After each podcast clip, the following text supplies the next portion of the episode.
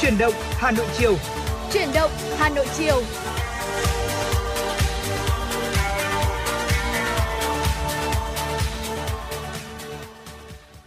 Quý vị và các bạn đang đến với chuyển động Hà Nội chiều. Thật là vui vì trong buổi chiều ngày hôm nay, Trọng Khương và Tuấn Kỳ sẽ là những MC được đồng hành cùng với quý vị trên tần số FM 96 MHz.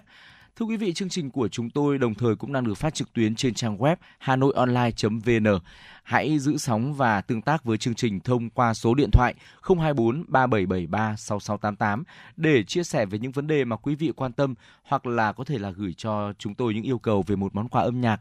Chúng tôi sẽ là cầu nối giúp quý vị đến gần hơn với những người thân yêu của mình thông qua làn sóng FM 96. Vâng thưa quý vị, chương trình của chúng tôi đang được phát với chủ đề là tin tức và âm nhạc. Sẽ mang đến cho quý vị thính giả những phút giây thư giãn trong một buổi chiều đầu tuần như thế này, một buổi chiều mà thời tiết cũng ờ, phải gọi là vẫn có một cái gì đó mát mẻ nhưng mà vẫn có những ánh nắng ấm áp có đúng không ạ? Và hy vọng rằng là những giai điệu âm nhạc của chúng tôi cũng sẽ cho quý vị thính giả một ờ, ngày thật sự là tuyệt vời trong một buổi chiều từ đầu tuần ngày hôm nay với rất nhiều áp lực. Và chúng ta cũng đang đi dần đến với những ngày cuối cùng của tháng 11 rồi. Và hy vọng rằng là sắp tới cuối tuần này chúng ta sẽ đến với tháng 12 với những dự định mới với những ờ, gọi là ừ, kế hoạch mới cho những ngày cuối năm có đúng không ạ vậy là ừ, quay quay đi quay lại thì năm 2023 cũng đã hết và hy vọng rằng là trong năm nay chúng ta đã làm được nhiều điều ý nghĩa thưa quý vị và ngay lúc này chúng tôi muốn mở đầu cho 120 phút chuyển động Hà Nội chiều bằng một giai điệu âm nhạc mà chúng tôi đã lựa chọn để có thể gửi tặng đến cho quý vị. Hãy cùng với chương trình lắng nghe ca khúc có tựa đề Hà Nội của tôi, một sáng tác của nhạc sĩ Tiến Minh qua phần thể hiện của giọng ca Huy Quyết. Sau ca khúc này thì Trọng Khương và Tuấn Kỳ sẽ quay trở lại và chia sẻ đến với quý vị những thông tin thời sự cập nhật đáng chú ý. Xin mời quý vị cùng lắng nghe.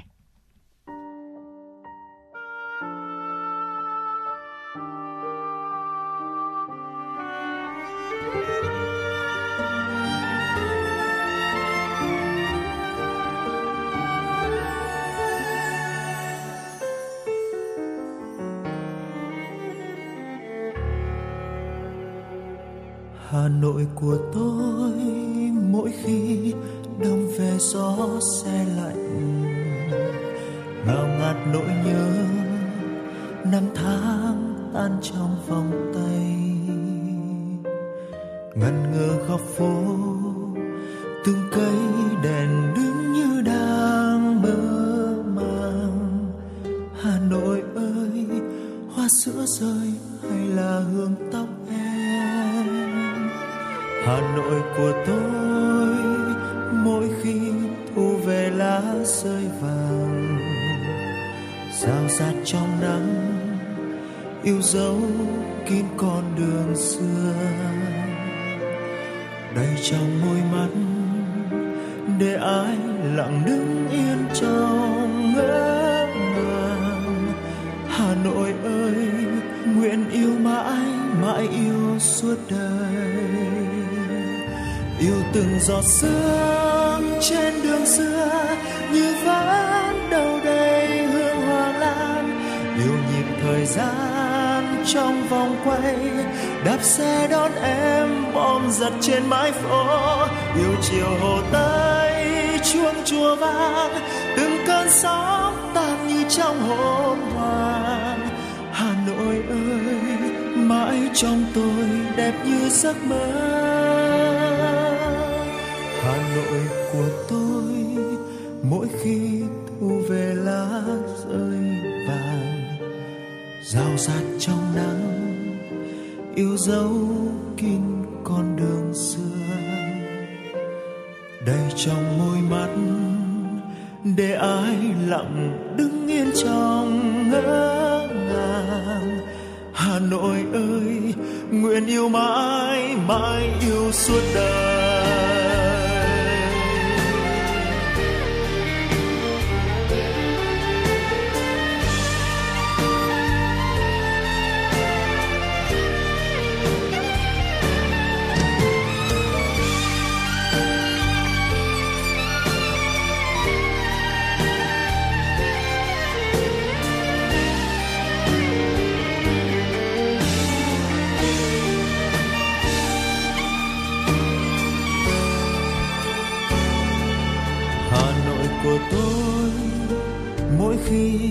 Thu về lá rơi vàng, rào rạt trong nắng, yêu dấu kim con đường xưa.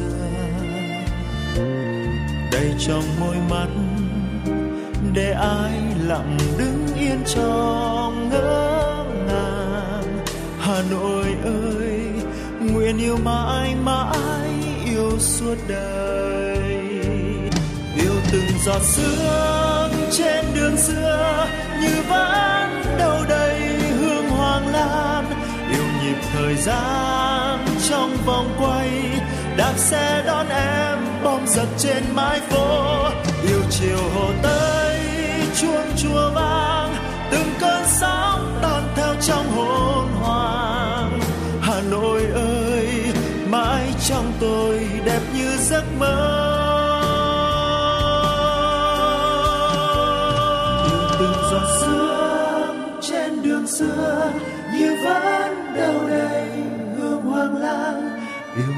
Thời gian trong vòng quay. Đạp xe đón em bom giật trên mái phố. Yêu chiều hồ tây, chuông chùa vang. Từng cơn sóng tan theo trong hồn hoàng. Hà nội ơi, mãi trong tôi đẹp như giấc mơ.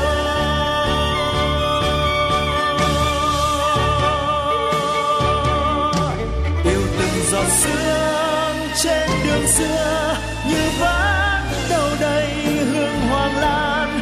Yêu nhịp thời gian trong vòng quay, đạp xe đón em bom giật trên mái phố. Điều chiều hồ tây chuông chùa vang, từng cơn sóng tan theo trong hồn hoàng hà nội ơi, mãi trong tôi đẹp như giấc mơ.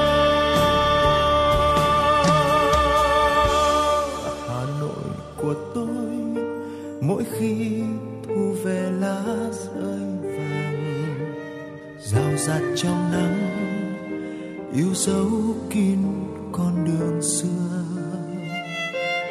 Đầy trong đôi mắt, để ai lặng đứng yên trong ngỡ ngàng hà nội ơi, nguyện yêu mãi mãi yêu suốt đời.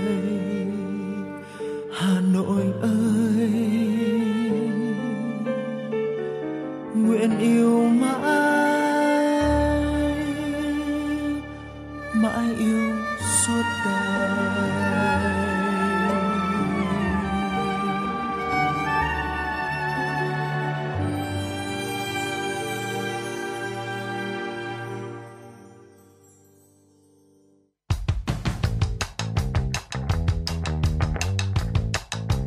Bản tin giao thông Hà Nội, một bản tin chuyên biệt về giao thông.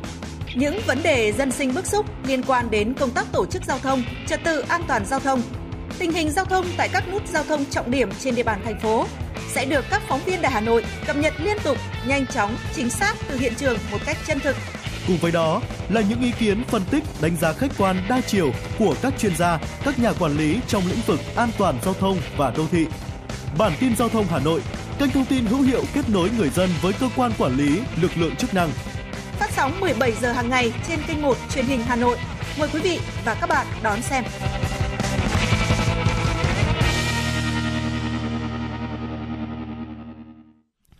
Thưa quý vị thính giả, tiếp tục với chương trình truyền động Hà Nội cùng với Tuấn Kỳ và Trọng Khương. Xin mời quý vị thính giả, chúng ta sẽ cùng cập nhật một số thông tin thời sự đáng chú ý.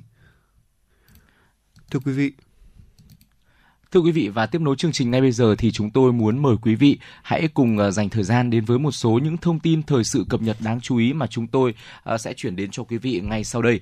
Thủ tướng Chính phủ Phạm Minh Chính vừa ký công điện về điều hành tăng trưởng tín dụng những tháng cuối năm 2023 để tiếp tục nâng cao hiệu quả điều hành các công cụ chính sách tiền tệ, điều hành tín dụng và quyết liệt thực hiện các chỉ đạo của lãnh đạo chính phủ về tăng khả năng tiếp cận vốn tín dụng của người dân, doanh nghiệp, thúc đẩy tăng trưởng kinh tế, ổn định kinh tế vĩ mô, bảo đảm các cân đối lớn của nền kinh tế.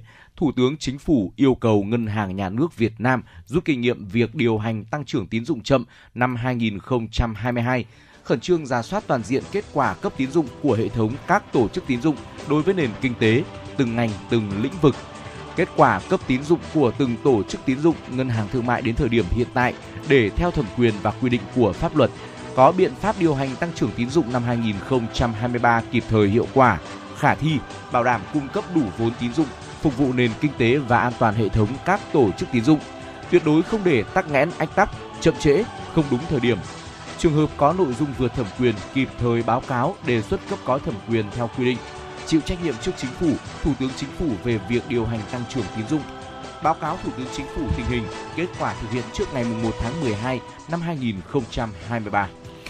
Thưa quý vị, Phó Thủ tướng Chính phủ Trần Lưu Quang vừa ký quyết định số 41488 phê duyệt kế hoạch phát triển chuẩn đo lường quốc gia đến năm 2030. Mục tiêu chung nhằm phát triển chuẩn đo lường quốc gia theo hướng hiện đại, đạt trình độ các nước tiên tiến trong khu vực nhằm đáp ứng các yêu cầu quản lý nhà nước về đo lường trong giai đoạn mới, đẩy mạnh hội nhập kinh tế quốc tế, hỗ trợ doanh nghiệp nâng cao chất lượng sản phẩm hàng hóa phục vụ thị trường trong nước và xuất khẩu, góp phần thúc đẩy phát triển kinh tế xã hội và bảo đảm quốc phòng an ninh của đất nước. Giai đoạn 2024-2025 phấn đấu duy trì, bảo quản và sử dụng 48 chuẩn đo lường quốc gia của 29 đại lượng đã được phê duyệt theo quy hoạch phát triển chuẩn đo lường quốc gia đến năm 2020 được ban hành kèm theo quy định quyết định số 1361 của Thủ tướng Chính phủ, đầu tư phát triển mới, bổ sung 8 chuẩn đo lường của đại 7 đại lượng. Giai đoạn 2026-2030 duy trì bảo quản và sử dụng các chuẩn đo lường quốc gia của các đại lượng đã được cấp có thẩm quyền phê duyệt, đầu tư nâng cấp mở rộng phạm vi đo, nâng cao trình độ đo 9 chuẩn đo lường quốc gia của 8 đại lượng được phê duyệt, đầu tư phát triển mới bổ sung thêm 36 chuẩn đo lường của 23 đại lượng.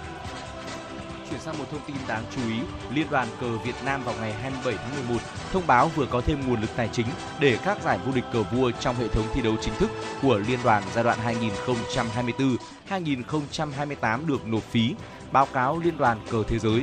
Qua đó tính hệ số Elo Ratings quốc tế cho các kỳ thủ tham dự. Liên đoàn cờ Việt Nam cho hay đây là sự tài trợ đặc biệt, là bước ngoặt cho sự phát triển của cờ vua Việt Nam Số tiền tài trợ sẽ được sử dụng nộp phí tính hệ số Elo Ratings quốc tế tới Liên đoàn cờ vua thế giới cho tất cả giải vô địch cờ vua trong hệ thống thi đấu chính thức của Liên đoàn cờ Việt Nam giai đoạn 2024-2028. Điều này đồng nghĩa các kỳ thủ dự các giải đấu cờ vua trong hệ thống thi đấu chính thức của Liên đoàn cờ Việt Nam giai đoạn 2024-2028 sẽ được tính hệ số Elo Ratings quốc tế thông qua thành tích thi đấu. Việc này sẽ giúp nhiều kỳ thủ Việt Nam cải thiện đáng kể hệ số này cũng như thứ hạng trên bảng xếp hạng của Liên đoàn cờ vua thế giới. Thưa quý vị, ngày 27 tháng 11 tại Học viện Phụ nữ Việt Nam Hà Nội, Học viện Phụ nữ Việt Nam và Trung tâm Dịch vụ Việc làm Hà Nội phối hợp tổ chức Ngày hội Việc làm năm 2023 chuyên đề việc làm bán thời gian Chương trình thu hút sự tham gia của hàng nghìn sinh viên với 1.670 chỉ tiêu tiền tuyển dụng tuyển sinh. Ngày hội việc làm này, ban tổ chức đã cung cấp thông tin thị trường lao động về việc làm thêm, việc làm bán thời gian dịp trước Tết Nguyên đán năm 2024 cho người lao động, sinh viên học Học viện Phụ nữ Việt Nam và sinh viên của các trường đại học, cao đẳng trên địa bàn thành phố, tạo điều kiện thuận lợi cho các đơn vị doanh nghiệp đang có nhu cầu tuyển dụng lao động, đặc biệt là lao động việc làm bán thời gian, tham gia tuyển dụng và quảng bá hình ảnh về đơn vị mình. Cơ hội việc làm tại ngày hội việc làm tập trung chủ yếu vào nhóm từ 18 đến 25 tuổi với 984 chỉ tiêu, chiếm 58,9% và nhóm tuổi 26 đến 35 tuổi với 451 chỉ tiêu, chiếm 24%. Còn lại là nhu cầu tuyển dụng lao động ở độ tuổi từ 35 với hơn 235 chỉ tiêu. Là điểm nóng về đa dạng sinh học toàn cầu, Việt Nam là nơi cư ngụ của khoảng 230 loài rắn, trong đó có khoảng 60 loài rắn độc như hổ mang chúa, cạp nong, cạp nia, rắn tràm quạp, vân vân. Với mong muốn có những nghiên cứu chuyên sâu về loài rắn độc, từ đó tìm kiếm giải pháp để quản lý tai nạn rắn độc cắn ở Việt Nam, Phó giáo sư tiến sĩ Nguyễn Thiên Tạo, công tác tại Viện Nghiên cứu Hệ gen thuộc Viện Hàn lâm Khoa học và Công nghệ Việt Nam đã thành lập nhóm chuyên gia để giám định, hỗ trợ các bác sĩ điều trị cho bệnh nhân không may bị rắn độc cắn một cách nhanh nhất, hiệu quả nhất. Cũng theo Phó giáo sư tiến sĩ Nguyễn Thiên Tạo, Việt Nam là quốc gia đầu tiên trên thế giới nghiên cứu chế tạo thành công huyết thanh kháng nọc rắn độc đặc hiệu, điều chế thành công các loại huyết thanh kháng rắn độc cắn. Song, việc phát triển hướng nghiên cứu này còn gặp nhiều khó khăn. Vâng thưa quý vị thính giả, vừa rồi là những thông tin đầu tiên trong chương trình truyền động Hà Nội chiều ngày hôm nay mà chúng tôi muốn gửi đến cho quý vị thính giả. Ngay bây giờ xin mời quý vị thính giả chúng ta sẽ cùng đến với một tiểu mục với chúng tôi đó là tiểu mục khám phá Hà Nội. Vâng thưa quý vị, à, chiếc nón chiếc nón có lẽ là một hình ảnh vô cùng quen thuộc đối với người Việt Nam, đối với những người phụ nữ hay thậm chí cả nam giới đàn ông cũng không thể thiếu đi chiếc nón được. Và ngày hôm nay chúng ta sẽ cùng đến với làng nón chuông ở Trương Mỹ, một vẻ đẹp lịch sử giữa lòng thủ đô Hà Nội. Vâng thưa quý vị, ở làng Chuông thì không chỉ nức tiếng với nghề làm nón lá suốt hơn nhiều thế kỷ, mà nơi đây còn mang nhiều vẻ đẹp cổ kính và truyền thống giữa lòng thủ đô Hà Nội. À, không ai tại đây lại không biết đến câu ca dao ngày xưa mà mỗi khi nhắc đến làng nghề truyền thống này. Nón chuông, khăn lụa, khua lụa, quay thao, làng đơ. Vậy là nón chuông Trương Mỹ có gì mà lại thu hút nhiều người đến vậy? Hãy cùng với chuyển động Hà Nội khám phá xem. Thưa quý vị, nằm giữa không gian văn hóa truyền thống của thủ đô, làng nón chuông Trường Mỹ mang trong mình một nét đẹp cổ xưa của một ngôi làng gắn với nghề làm nón nổi tiếng. Từ đây thì những chiếc nón với màu sắc dân dã hoặc là được cách tân trang trí mới mẻ được làm ra và theo chân những người khách thập phương tới các vùng miền trên đất nước quảng bá hình ảnh đẹp của dân tộc Việt Nam nói chung và của người phụ nữ nói riêng. Hầu hết người dân làng Chuông đều sống bằng nghề làm nón thủ công, hoạt động trồng trọt, chăn nuôi thường không nhiều vì nơi đây ít có cơ hội phát triển. Theo nhiều người dân sống trong làng lâu năm, họ không biết rằng chiếc nón đã xuất hiện từ khi nào và theo mãi đến tận ngày hôm nay. Thông thường tại làng Chuông sẽ diễn ra các phiên chợ họp vào ngày mùng 4, mùng 10, 14, 20, 24, 30 âm lịch mỗi tháng. Từ lâu những phiên chợ này đã trở thành một nếp sống, một nét văn hóa đặc trưng tại nơi đây. Khi tới chợ, ta có thể dễ dàng bắt gặp hình ảnh lao động quen thuộc của vùng quê Bắc Bộ ẩn mình trong nếp sống nhộn nhịp giữa lòng thủ đô. Và mỗi tháng phiên họp chợ của làng Chuông chỉ diễn ra trong 6 ngày thôi thưa quý vị.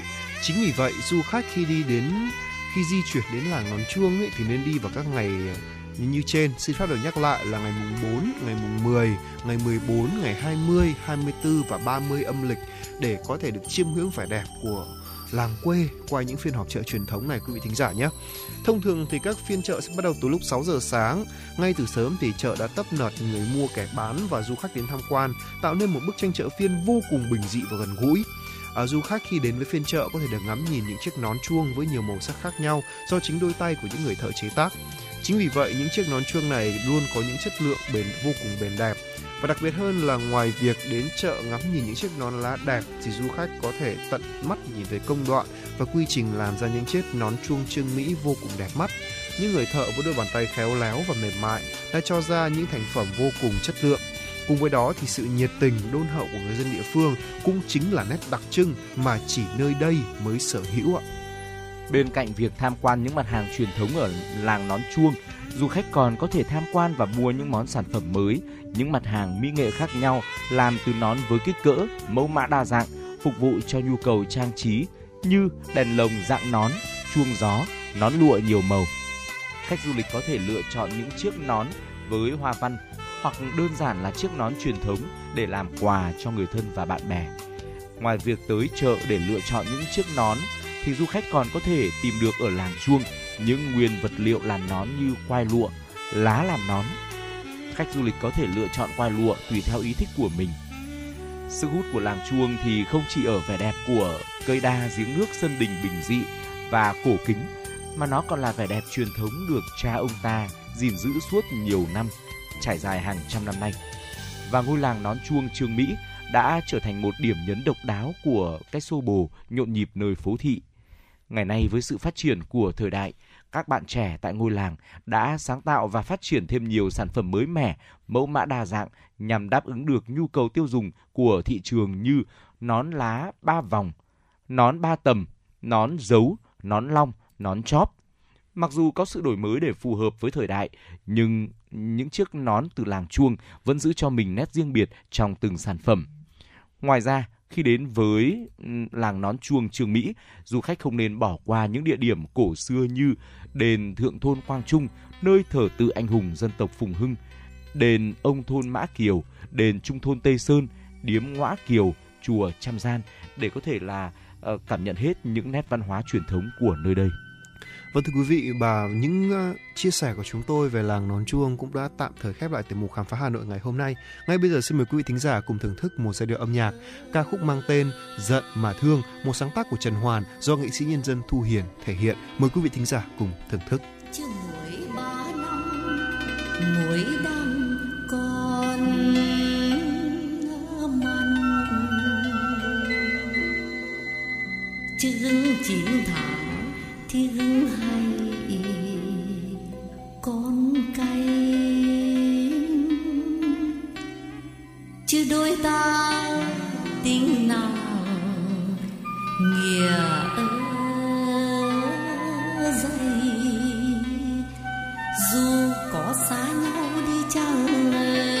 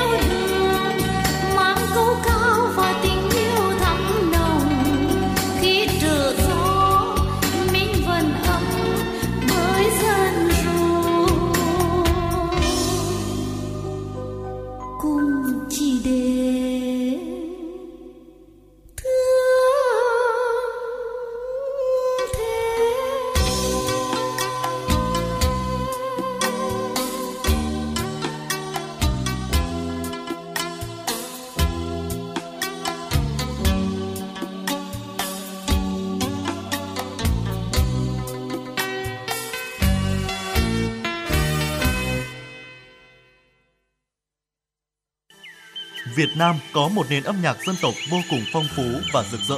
Không chỉ có giá trị nghệ thuật, âm nhạc dân tộc có sứ mệnh lớn lao khi phản ánh tâm tư, tình cảm, tâm hồn người Việt Nam và đồng hành cùng với đất nước trong những cuộc trường chinh lịch sử và sự nghiệp phát triển, hội nhập quốc tế. Đài Phát thanh Truyền hình Hà Nội xin giới thiệu đến quý thính giả thủ đô chương trình Âm sắc Việt Nam, giới thiệu một số loại hình âm nhạc dân gian truyền thống như dân ca các vùng miền, các làn điệu hát chèo, cải lương cũng như giới thiệu các loại nhạc cụ truyền thống để quý thính giả cùng thưởng thức cũng là một phần để giữ gìn những tinh hoa văn hóa của cha ông đã để lại cho chúng ta ngày nay. Chương trình Âm sắc Việt Nam được phát sóng hàng ngày trên tần số FM 96 MHz. Trân trọng kính mời quý thính giả cùng đón nghe.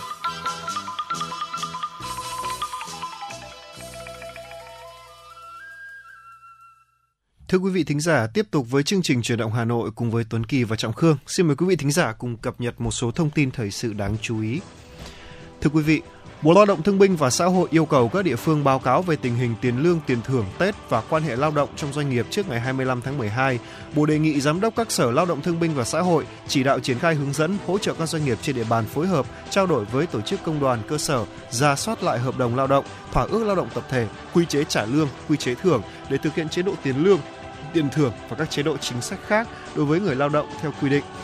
Nội dung và đã thỏa thuận, các doanh nghiệp xây dựng phương án ờ, thưởng theo kết quả sản xuất kinh doanh năm 2023 theo quy định của pháp luật và thông báo công khai cho người lao động trong doanh nghiệp biết.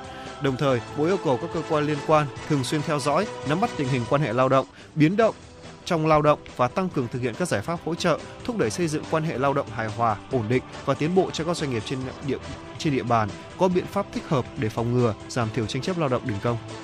Sau hơn một tháng mở bán vé tàu Tết Nguyên đán 2024, Tổng Công ty Đường sắt Việt Nam thông báo vẫn còn khoảng 119.000 chỗ phục vụ hành khách dịp này với trên 81.000 vé đã bán trên tổng số vé cung ứng là 200.000 vé.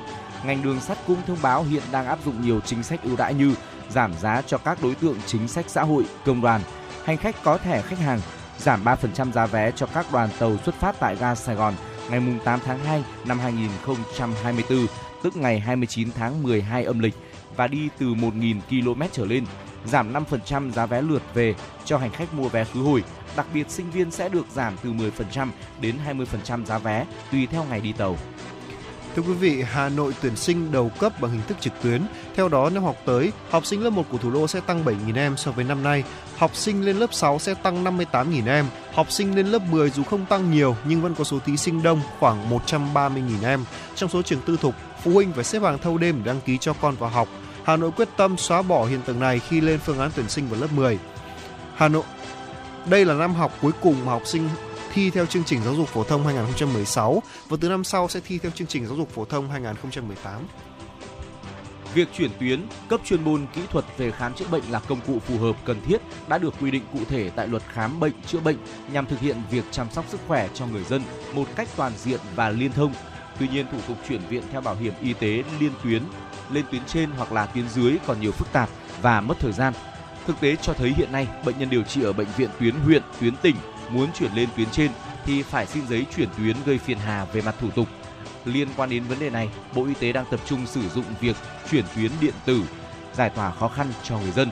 Việc giảm thủ tục phiền hà cho người dân khi đi khám chữa bệnh phải bảo đảm sự bền vững của hệ thống y tế, tránh quá tải dồn lên tuyến trên. Thưa quý vị, hiện nay nhiều loại đồ ăn vặt nước ngọt không kiểm soát được hóa chất, chất phụ gia độc hại và không rõ nguồn gốc, xuất xứ đang được tràn lan ở nhiều cổng trường học. Đây là nguyên nhân dẫn đến các vụ ngộ độc cho học sinh. Theo các chuyên gia y tế, tất cả thực phẩm không rõ nguồn gốc, không được đảm bảo và chế biến theo tiêu chuẩn vệ sinh an toàn thực phẩm đều có thể gây ngộ độc cho người sử dụng. Số liệu từ Cục An toàn thực phẩm Bộ Y tế cho thấy có tới hơn 70 đến 80% thức ăn đường phố, trong đó có quà vặt cổng trường được xác định là bị nhiễm khuẩn E. coli gây tiêu chảy, bệnh đường ruột. Do vậy, để bảo vệ sức khỏe cho học sinh, các gia đình nên bố trí cho con ăn uống ở nhà đầy đủ, mang theo các đồ ăn nhẹ để con sử dụng trong giờ nghỉ. Ngoài ra, cơ quan chức năng cần phải giải tỏa những hàng quán không đủ điều kiện bày bán trước cổng trường, kiểm soát chất lượng đồ ăn vặt bằng các test nhanh và kiểm tra nguồn gốc xuất xứ. Hiện nay, việc nghiên cứu và phát triển trí tuệ nhân tạo đang tạo ra ngày càng nhiều sự thay đổi trong xã hội. Bên cạnh những bước tiến lớn về công nghệ đem đến nhiều thành tựu nổi bật, các công cụ ứng dụng trí tuệ nhân tạo cũng đang mang đến không ít nguy cơ và tác động tiêu cực đến con người, trong đó có trẻ em. Mới đây, Cục An toàn thông tin thuộc Bộ Thông tin và Truyền thông cũng đã đưa ra cảnh báo về một số tác động tiêu cực của trí tuệ nhân tạo đến sự phát triển của trẻ em.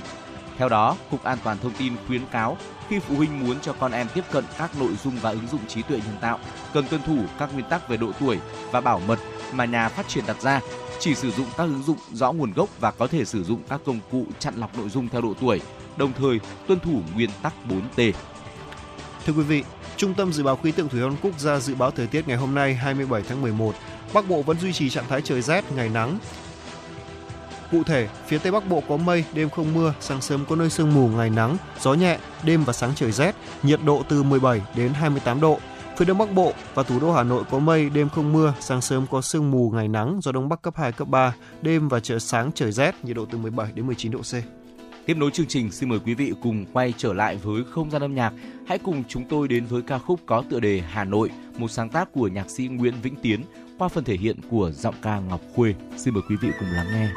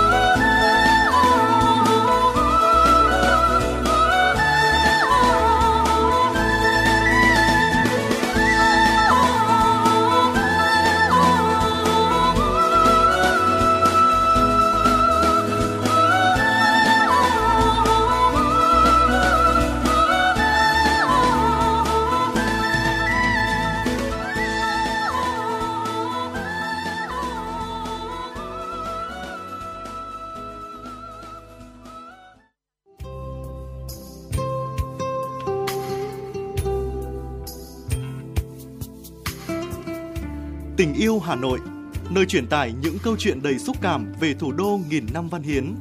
Từ những con phố cổ kính đến những công trình kiến trúc hiện đại, Tình yêu Hà Nội sẽ đưa bạn đến với những góc nhìn đẹp nhất của thành phố.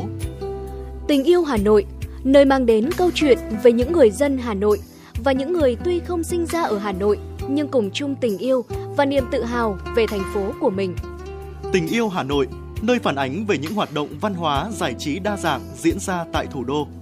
Tình yêu Hà Nội, nơi ẩm thực độc đáo, đặc trưng của Hà Nội được giới thiệu. Hãy cùng yêu và đón nghe Tình yêu Hà Nội trên sóng phát thanh của Đài Phát thanh Truyền hình Hà Nội để cảm nhận về một Hà Nội nhộn nhịp, cổ kính và sâu lắng.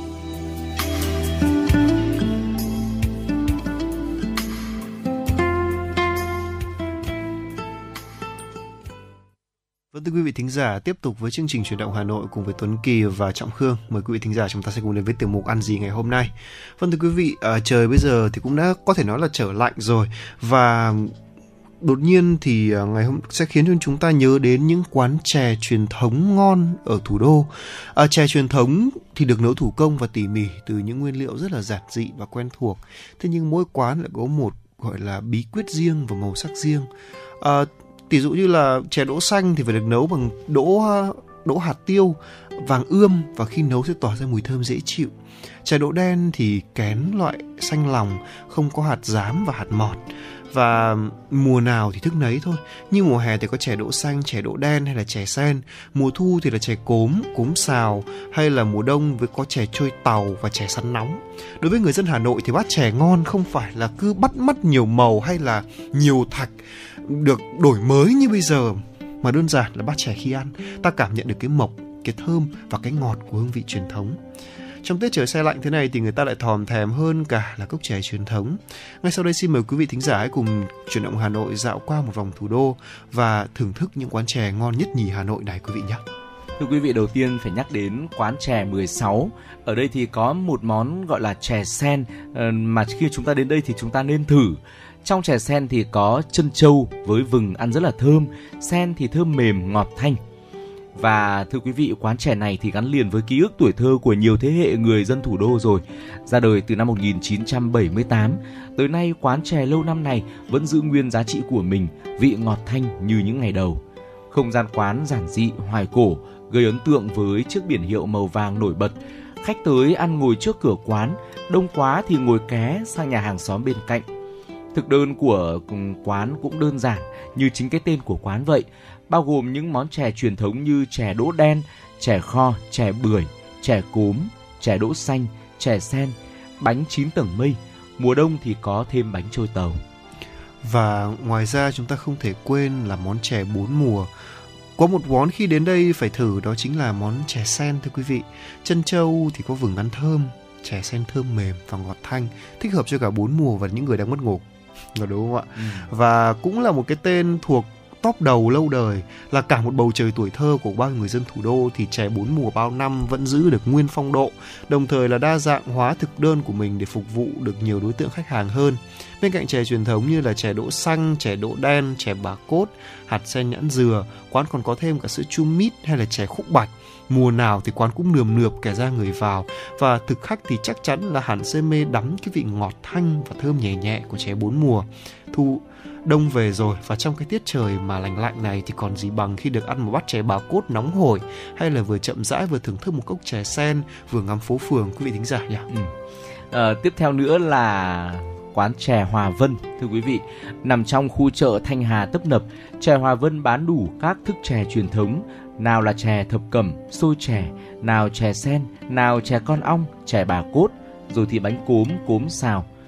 Cốm xào và xôi vò là hai món bán chạy của quán và ấn tượng hơn cả là món cốm xào ăn thơm dẻo mà không bị ngọt quá.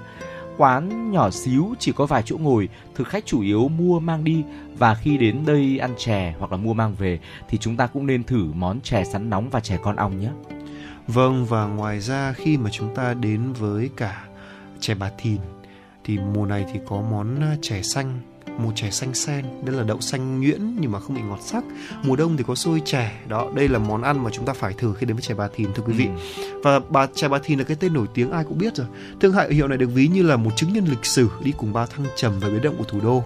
Chè bà thìn vẫn giữ nguyên được cách nấu chè truyền thống của người miền bắc cũng như là hương vị từ thuở ban đầu. Thơm mang một cái ngọt rất là thanh. Ăn nhiều thì cũng không bị ngán đâu thưa quý vị. Và thực đơn của tiệm cũng như nhiều hàng khác thôi. Có chè truyền thống cùng với thức quà của mùa đông như là chè con ong chè đỗ đen đặc này chè kho đậu xanh. Với những nguyên liệu từ đơn giản và quen thuộc thì xôi chè bà thìn có một công thức rất là riêng tạo nên một thức quà rất đặc biệt và gây thương nhớ cho người Hà Nội và thực nói nói riêng và những thực khách thập phương nói chung. Và nếu đến đây thì đừng quên thưởng thức món xôi chè nhất là vào buổi sáng sớm thưa quý vị nhé. À, thưa quý vị, tiếp theo nữa là quán chè Bà Thơm. Đây cũng là một quán chè mà chúng ta nên đến thưởng thức uh, trong mùa đông này. Chè Bà Thơm được mở cửa từ năm 1975, nổi tiếng với món chè đỗ đen. Hiện nay thì Bà Thơm đã nghỉ bán và để con cái tiếp nối lưu giữ món chè gia truyền này. Cũng như là nhiều quán khác thì uh, quán mùa hè có chè đỗ đen, chè đỗ xanh, chè sen. Mùa đông thì bán thêm chè đỗ đen nóng, lục tàu xá hay là bánh trôi khi mà đến đây thưởng thức chè thì chúng ta nên thử chè thập cẩm hoặc là chè xanh sen. Ở đây đậu xanh có phần lỏng nhuyễn và ít ngọt hơn là quán chè bà thìn. Chè bà thơm được làm ờ, cầu kỳ tỉ mỉ từ ngay khâu lựa chọn, chế biến nguyên liệu cho tới cách nấu như là đỗ đen phải được ninh đúng 4 tiếng để hạt mềm bở, không bị nát mà vẫn ngấm đường. Và một trong những điểm mà nhiều người yêu thích ở quán chè bà thơm chính là chân châu nhà tự làm, ăn thơm bùi, có vừng, có độ dai vừa phải. à, thời gian ờ, mà lên quán chè à, ờ, để ở phố quán thánh chúng ta thưởng thức ấy thì à, từ những chiếc ghế gỗ cũ kỹ cho tới những chiếc cốc thủy tinh thì quả thực là sẽ là cảm sẽ khiến cho chúng ta là không cảm thấy tốn thời gian khi mà lên đây đâu ạ. Đúng là như vậy. Phải nói rằng là những quán chè này thì đều là những món chè tuyệt vời với đủ loại sáng tạo. À, bên cạnh những loại chè hiện nay đều là những loại chè mới thì chè truyền thống vẫn có một chỗ đứng vô cùng vững chắc trong lòng người dân thủ đô. Hãy ăn một cốc chè, người ta lại có dịp hồi tưởng lại những ngày thơ ấu. Nếu có dịp thì hãy thử ghé thăm 6 quán chè trên quý vị thính giả, chuẩn vị Hà Thành này quý vị thính giả nhé. À, không có nhiều màu sắc hay là sáng tạo như những quán chè hiện đại mà quý vị chúng ta thường thấy đâu. Thế nhưng mà cái thức quà truyền thống đấy vẫn luôn được giữ, mang lại đầy đủ trọn vẹn những hương vị của một thả Hà Nội xưa đầy dung dị. Hy vọng rằng là với tiểu mục này thì quý vị thính giả cũng sẽ có một gợi ý gì đó cho cuối tuần này chẳng hạn. Một thức quà thì có thể mang lại những điều tuyệt vời nhất. Và ngay bây giờ mời quý vị thính giả chúng ta hãy cùng thưởng thức một giai điệu âm nhạc, ca khúc mang tên là Thủy Chung, một sáng tác của nhạc sĩ Đỗ Bảo do Lê Hiếu thể hiện.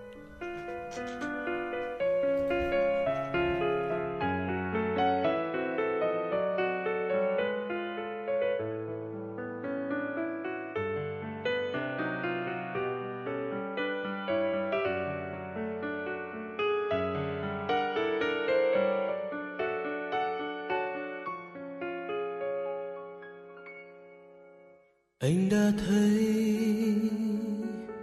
những biệt thự trên đồi cao, lẫn sau hàng cây. Nhìn ra phía biển, anh đã thấy những vườn hoa lộng lẫy dưới nắng vàng và bầu trời xanh thẳm. Anh đã chắc thật gần mùi hương của lá cây? Cồn cào tình ta như mới đây. Những tháng ngày tuyệt vời chúng ta tìm thấy. Anh nghe xong, khắp vịnh biển em thật êm chim trời bay. Hoàng hôn nắng tỏa. Trong nhung nhớ, ngọn hải đắng yêu dấu. Dẫn con thuyền vào bờ từ khơi xa. Em ơi, có biết điều gì làm tình ta khó phai? Phải làm gì để tình yêu mãi mãi mãi yên bình như eo biển nơi đây Hãy nhìn vào mắt anh với tâm hồn rộng mở của em. Em sẽ thấu hiểu những gì anh yêu em cho anh nhắn nhủ, mỗi con thuyền trong em, một tình yêu thủy chung là điều anh khao khát. Hãy luôn về với nhau, phía tâm hồn ngọt lành của đời sống của trời dấu yêu xa muôn ngàn sóng gió. Để dù có chia xa, ta mãi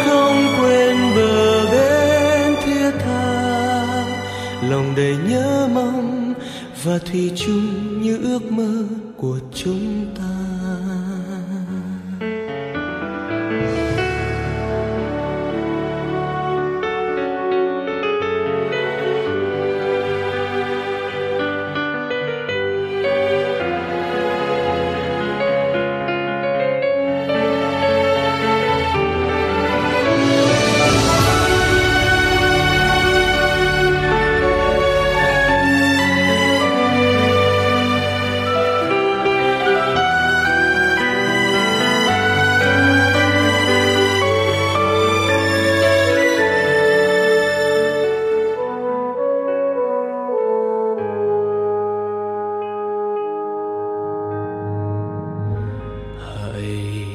Nhìn vào mắt anh với tâm hồn rộng mở của em.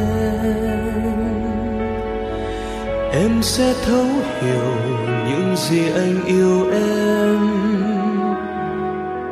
Cho anh nhắn nhủ mỗi con thuyền trong em. Một tình yêu thủy chung là điều anh khao khát. Hãy luôn về với ngọt lành của đời sống, của trời dấu yêu, xa muôn ngàn sóng gió.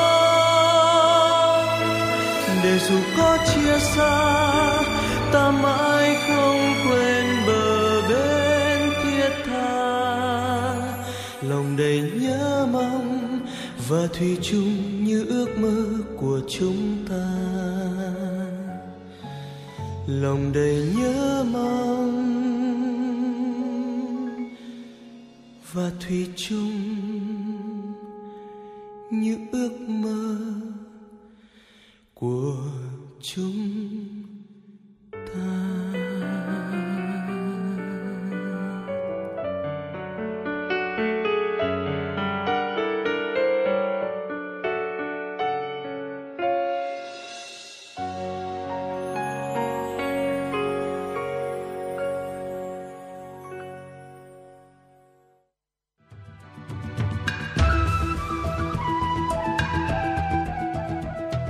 nét đẹp cổ kính tại các miền quê của Hà Nội. Những nghề thủ công truyền thống theo sơn mài, gốm sứ mang sắc thái riêng của đất trăm nghề. Những làn điệu cổ của hát dô, ca trù, trèo tàu là những di sản văn hóa nghệ thuật vùng miền của thủ đô. Sự đổi thay của các sản phẩm thủ công truyền thống từng bước vươn ra thế giới, gặp gỡ những nghệ nhân, doanh nghiệp phát triển, mở rộng và quảng bá tinh hoa đất trăm nghề. Tất cả sẽ được gói gọn trong chương trình Tinh Hoa Làng Việt. Quý vị thính giả hãy đón nghe trên sóng phát thanh của Đài Phát thanh và Truyền hình Hà Nội để khám phá và trân trọng những giá trị văn hóa truyền thống của thủ đô.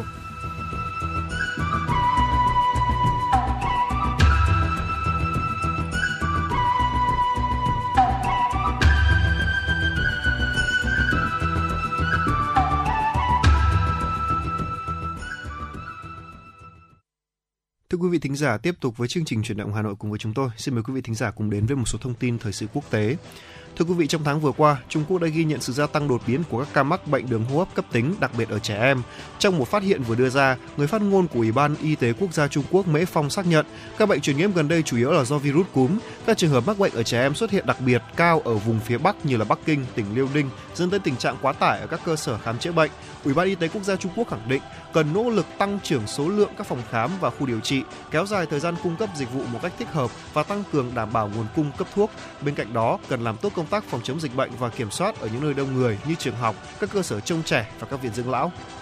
Chính phủ Australia khẳng định nước này đang trên đà hoàn thành mục tiêu giảm phát thải vào năm 2030. Cụ thể, Bộ trưởng Biến đổi khí hậu và năng lượng Chris Bowen đã trích dẫn một phần dữ liệu từ bản đánh giá biến đổi khí hậu CCS hàng năm cho thấy Australia đang trong lộ trình đến năm 2030 giảm 42% khí thải CO2 so với năm 2005, gần bằng mục tiêu 43% đề ra. Ông đồng thời bác bỏ báo cáo của tổ chức phi chính phủ Quỹ Bảo tồn Australia ACF công bố trước đó cùng ngày nói rằng các nỗ lực cắt giảm khí thải của Canberra đã bị đẩy lùi do đã cấp phép cho 16 dự án nhiên liệu hóa thạch mới kể từ khi chính quyền hiện nay lên nắm quyền từ tháng 5 năm 2022. Theo kế hoạch trong tuần tới, ông Bowen sẽ trình báo sẽ trình báo cáo CCS 2023 đầy đủ lên Quốc hội trước khi ông lên đường sang các tiểu vương quốc Ả Rập Thống Nhất UAE để dự hội nghị thượng đỉnh lần thứ 28 các bên tham gia công ước khung của Liên Hợp Quốc về biến đổi khí hậu COP28. Thưa quý vị, bắt đầu từ ngày 28 tháng 11, chính phủ Thái Lan sẽ triển khai chương trình quản lý và phát triển chất lượng gạo. Đây là chương trình nhằm khuyến khích người nông dân Thái Lan trì hoãn việc bán lúa từ vụ thu hoạch 2023-2024 cho đến khi giá thị trường phù hợp. Chương trình hỗ trợ lần này được kỳ vọng sẽ trợ lực cho khoản vay trị giá 55 tỷ baht được phê duyệt vào tuần trước nhằm giúp nông dân giảm tổn thất trước tình hình giá gạo xuống thấp. Bên cạnh việc hỗ trợ người nông dân trồng lúa, nội các Thái Lan cũng đã thông qua việc tăng 10% giá đường trong nước. Động thái diễn ra vài tuần khi chính phủ nước này phân loại đường là hàng hóa được kiểm soát, đòi hỏi các đơn vị xuất khẩu trên một tấn phải được phê duyệt. Liên quan đến tình hình chính trị tại Hàn Quốc, trong một thông báo đưa ra ngày hôm nay, Tổng thống Hàn Quốc Yoon suk yeol cho biết đã chấp nhận đơn từ chức của Giám đốc Cơ quan Tình báo Quốc gia NIS Kim Kyung Hyun và hai phó giám đốc NIS là Kwon Chun Thak và Kim Soo Yeon. Cũng theo văn phòng Tổng thống Hàn Quốc, cựu quan chức ngoại giao Hong Chang Kwon sẽ được bổ nhiệm làm phó giám đốc thứ nhất của NIS và tạm thời đảm nhận chức vụ quyền giám đốc NIS. Trước đó cùng ngày, giám đốc cơ quan tình báo quốc gia Hàn Quốc NIS Kim Kyo Hyun đã gửi đơn xin từ chức. Theo truyền thông địa phương, hàng loạt vụ từ chức dường như có liên quan đến các vấn đề quản lý nhân sự đang gây xôn xao tại cơ quan tình báo này kể từ tháng 6 năm nay. Những thay đổi này diễn ra trong bối cảnh Triều Tiên đang đẩy nhanh việc phát triển các chương trình vũ khí và đầu tuần này đã đưa thành công vệ tinh quân sự đầu tiên của Bình Nhưỡng vào quỹ đạo.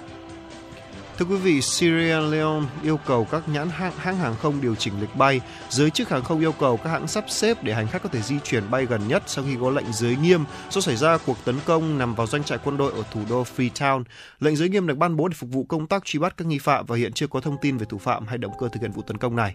Vâng thưa quý vị thính giả, thông tin vừa rồi cũng đã khép lại khung giờ đầu tiên của chủ động Hà Nội cùng với Tuấn Kỳ và Trọng Khương ngày hôm nay. Ngay bây giờ xin mời quý vị thính giả cùng thưởng thức ca khúc như những phút ban đầu, một sáng tác của của Tiến Minh do Hoài Lâm thể hiện.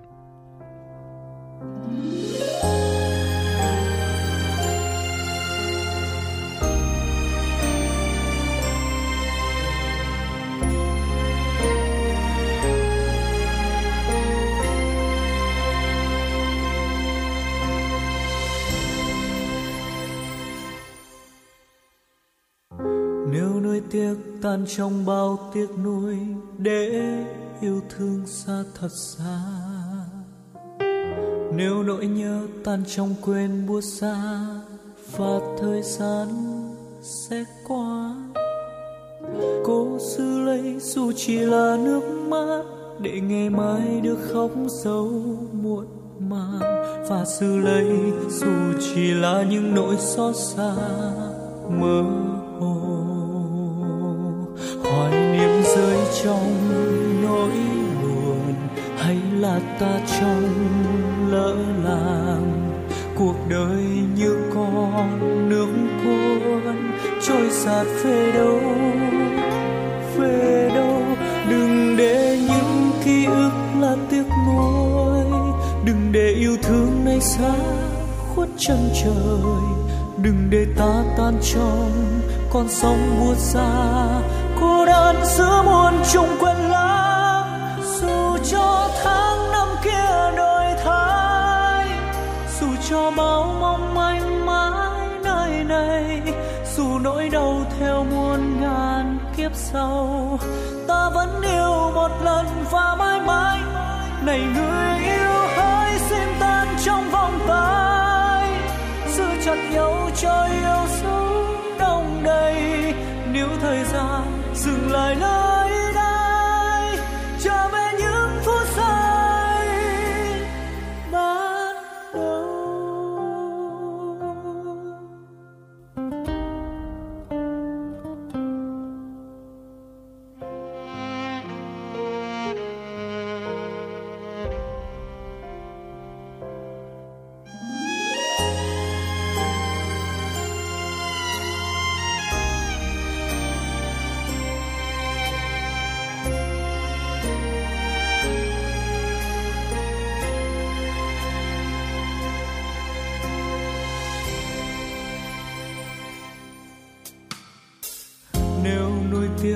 trong bao tiếc nuối để yêu thương xa, thật xa. Nếu nỗi nhớ tan trong quên buốt xa, và thời gian sẽ qua. Cố giữ lấy dù chỉ là nước mắt để ngày mai được khóc dấu muộn màng, và giữ lấy dù chỉ là những nỗi xót xa.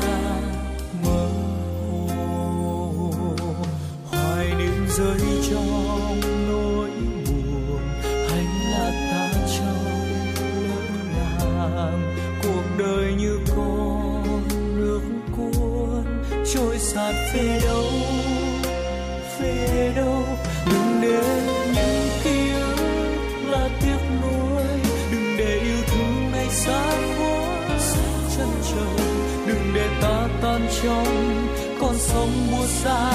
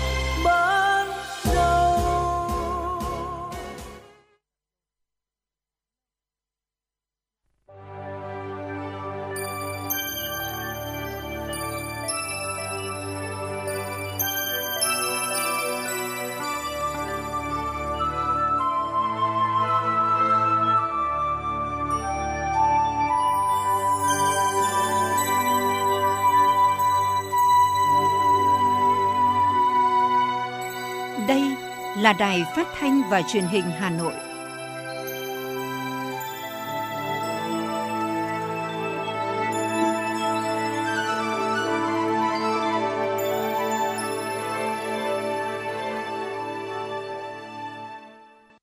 Quý vị và các bạn thân mến, bây giờ là 17 giờ ngày 27 tháng 11. Trọng Khương và Tuấn Kỳ tiếp tục là những MC đồng hành với quý vị trên tần số FM 96 MHz trong chương trình chuyển động Hà Nội chiều. Chương trình của chúng tôi đang được phát sóng trực tiếp trên tần số FM 96 MHz, đồng thời cũng được phát trực tuyến trên trang web hanoionline.vn. Tiếp nối chương trình, xin mời quý vị hãy giữ tần số 96 MHz và cùng lắng nghe một số thông tin thời sự cập nhật đáng chú ý sau đây.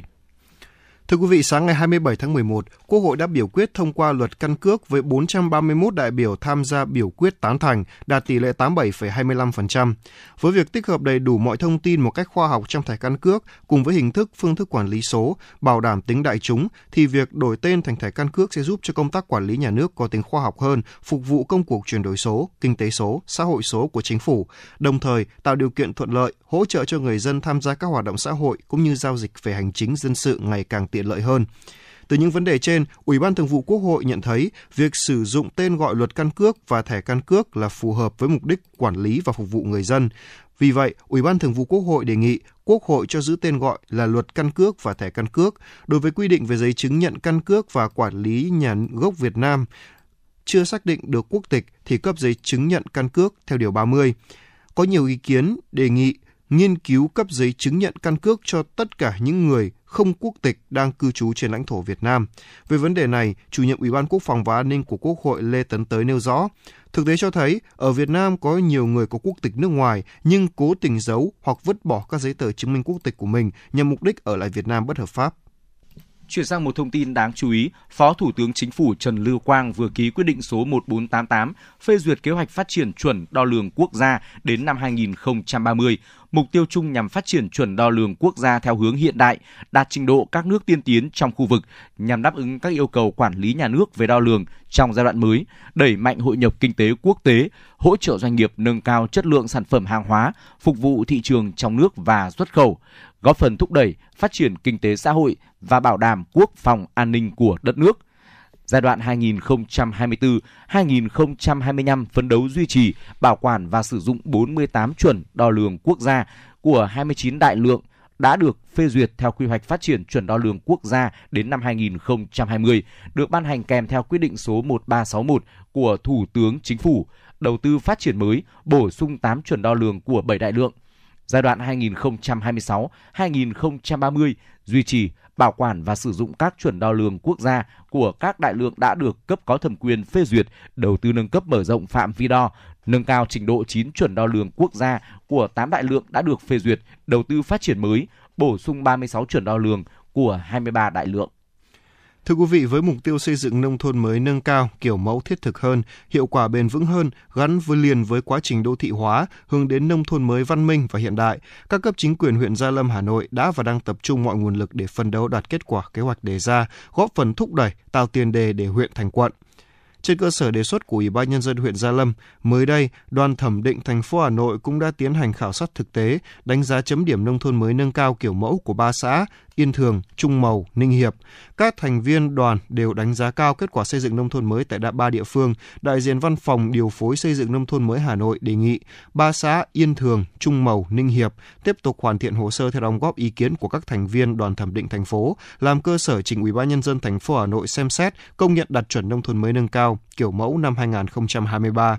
Thời gian tới, song song với triển khai xây dựng để phấn đấu phát triển các xã thành phường theo quy định hướng chung của thành phố, huyện Gia Lâm cần tiếp tục huy động sự tham gia của người dân để nâng cao các tiêu chí nông thôn mới, trong đó quan tâm giả soát, huy động nguồn lực đầu tư cho các xã nằm trong kế hoạch về mục đích nông thôn mới nâng cao kiểu mẫu giai đoạn 2021-2025. Hà Nội thí điểm thành lập Trung tâm Dịch vụ Nông nghiệp huyện Phúc Thọ. Theo đó, Ủy ban nhân dân thành phố Hà Nội vừa ban hành quyết định về việc thí điểm thành lập Trung tâm Dịch vụ Nông nghiệp huyện Phúc Thọ trên cơ sở sát nhập một số đơn vị thuộc Sở Nông nghiệp và Phát triển nông thôn Hà Nội. Trung tâm được thành lập trên cơ sở hợp nhất trạm chăn nuôi và thú y huyện Phúc Thọ, trạm trồng trọt và bảo vệ thực vật huyện Phúc Thọ và trạm khuyến nông huyện Phúc Thọ thuộc Sở Nông nghiệp và Phát triển nông thôn Hà Nội. Sau khi được Ủy ban nhân dân thành phố Hà Nội thí điểm thành lập, Trung tâm Dịch vụ Nông nghiệp huyện Phúc Thọ sẽ trực thuộc Ủy ban nhân dân huyện Phúc Thọ. Thời gian thực hiện thí điểm từ ngày 1 tháng 1 năm 2024 đến ngày 31 tháng 12 năm 2025. Thưa quý vị, thông tin tiếp theo chúng tôi muốn gửi đến cho quý vị thính giả. Lễ kỷ niệm 30 năm phong trào doanh nhân trẻ Việt Nam diễn ra vào hôm nay 27 tháng 11 tại Trung tâm Hội nghị Quốc gia. Trong khuôn khổ chương trình kỷ niệm, Hội Doanh nhân trẻ Việt Nam sẽ tổ chức tọa đàm Changes with Unchanges với hai phiên thảo luận 30 năm tự hào nhìn lại và doanh nhân trẻ tiến về phía trước, tổ chức các giải thể thao, golf, tennis, bóng đá tại thủ đô Hà Nội. Chương trình là dịp để doanh nhân trẻ Việt Nam nhìn lại chặng đường 30 năm hình thành và phát triển, tri ân những đóng góp của các thế hệ doanh nhân trẻ Việt Nam, đề ra phương án hoạt động cho giai đoạn tiếp theo, đồng thời là cơ hội để giao lưu kết nối, chia sẻ kinh nghiệm, kiến thức, góp phần thúc đẩy sự phát triển của cộng đồng doanh nhân trẻ Việt Nam trong giai đoạn mới. Trải qua 30 năm hình thành và phát triển, Hội Doanh nhân trẻ Việt Nam đã có nhiều đóng góp quan trọng vào quá trình phát triển kinh tế xã hội của đất nước, thúc đẩy tinh thần khởi nghiệp, sáng tạo của doanh nhân Việt Nam. Các doanh nghiệp hội viên của Hội Doanh nhân trẻ Việt Nam đã tạo doanh thu hàng năm hơn 40 tỷ đô la Mỹ, đóng góp hơn 10% GDP của cả nước và tạo việc làm cho hơn 5 triệu lao động. Lễ kỷ niệm 30 năm phong trào doanh nhân trẻ Việt Nam diễn ra vào hôm nay 27 tháng 11 tại Trung tâm Hội nghị Quốc gia. Quý vị và các bạn thân mến, đó là một số những thông tin thời sự cập nhật đáng chú ý chúng tôi gửi đến cho quý vị. Tiếp nối chương trình, hãy cùng dành thời gian đến với phóng sự mà phóng viên chương trình đã thực hiện. Thưa quý vị và các bạn, Hà Nội là thủ đô của cả nước. Để đáp ứng nhu cầu tiêu thụ của người dân cũng như du khách đến với Hà Nội, thành phố Hà Nội cũng đã hình thành các vùng chuyên canh sản xuất hàng hóa tập trung, từng bước kết hợp với các nhà khoa học và các doanh nghiệp để phát triển các cây, con giống đặc sản, chất lượng cao nhằm nâng cao giá trị kinh tế trên mỗi hecta diện tích. Nhờ thực hiện tốt việc bảo tồn, khuyến khích ứng dụng khoa học kỹ thuật mới, Hà Nội đã phục tráng và nhân rộng thành công nhiều giống cây trồng, vật nuôi, đặc sản. Đây là động lực giúp các đặc sản của thủ đô phát triển thành sản phẩm hàng hóa có giá trị kinh tế cao. Mời quý vị cùng đến với phóng sự có tựa đề Liên kết 4 nhà phát triển các giống đặc sản cho Hà Nội. Hà Nội hiện có giống bưởi đỏ đặc sản được trồng tập trung tại xã Tráng Việt, huyện Mê Linh. Với mẫu mã đẹp nên nhiều năm nay nhu cầu của người tiêu dùng tăng lên trong dịp Tết. Cây bưởi đó đã trở thành đặc sản của người dân Đông Cao. Thôn Đông Cao có khoảng 7,7 hecta trồng cây ăn quả, trong đó có 4 hecta bưởi của hợp tác xã Bưởi Đổ Đông Cao. Trung bình, mỗi năm, Đông Cao cho ra mắt thị trường khoảng 8.000 quả bưởi với giá từ 90 đến 100.000 đồng trên một quả xã Tráng Việt cũng đã xây dựng được các nhãn hiệu tập thể cho cây bưởi đỏ, nhờ vậy mang lại giá trị kinh tế cho người dân trồng bưởi. Ông Lương Văn Phương, giám đốc hợp tác xã bưởi đỏ Đông Cao, xã Tráng Việt, huyện Mê Linh chia sẻ. À, thực ra cây bưởi đỏ này thì nó cái đặc biệt ưu điểm là nó khác với bưởi diễn. Cái thời gian sinh trưởng ờ, nó rất là nhanh. 8 tháng 9 dương lịch thì nó chuyển sang màu vàng và sau giai đoạn màu vàng thì tháng 11, 12 thì nó chuyển sang màu đỏ rất là đẹp. Cái bưởi đỏ của chúng tôi mà sau khi các khách hàng ấy, mà cầm trên một ờ, quả bưởi mà trong lòng bàn tay thì cái hương vị và cái phấn của nó nó sẽ bắt vào cái tay rất là thơm, rất quyến rũ đặc biệt. Này là trong cái hàm lượng một cái chất là nicoben là rất là quý mà các bưởi khác không có được. Mà trong cái chất nicoben này nó có tác dụng trong vấn đề ngành y tế, nó làm cả được các cái rất nhiều các chế phẩm để phục vụ ờ, đời sống con người. Đối với huyện Mỹ Đức, xác định rõ nông nghiệp vẫn là nền tảng trong việc đảm bảo đời sống, thu nhập của người dân. Với tiềm năng du lịch làng nghề, du lịch tâm linh sẵn có, huyện Mỹ Đức cũng đang tập trung quy hoạch các điểm nông nghiệp du lịch trải nghiệm, phát triển giống mơ hương tích và những giống lúa chất lượng cao, sản xuất theo hướng an toàn và theo quy trình hữu cơ để nâng cao giá trị nông sản. Thực tế, huyện Mỹ Đức cũng đã xây dựng được vùng trồng lúa hữu cơ 20 ha ở Mỹ Thành và vùng trồng sen kết hợp du lịch hơn 300 ha tại xã Hương Sơn và An Phú. Ông Lê Văn Trang, Phó Chủ tịch Ủy ban nhân dân huyện Mỹ Đức cho hay. Thời gian tới thì à, Mỹ Đức cũng à, bám vào các chương trình thành phố và sẽ tập trung vào phát triển à, các giống lúa và đặc biệt là thực hiện các cái giống lúa là chất lượng cao gắn với là cái mô hình là phát triển là nông nghiệp tuần hoàn cũng như nông nghiệp hữu cơ để làm sao mà tăng được cái năng suất cũng như chất lượng, đồng thời là cái giống lúa và sản phẩm là tốt cho sức khỏe để đối với người tiêu dùng là hưởng ứng và tích cực là tham gia.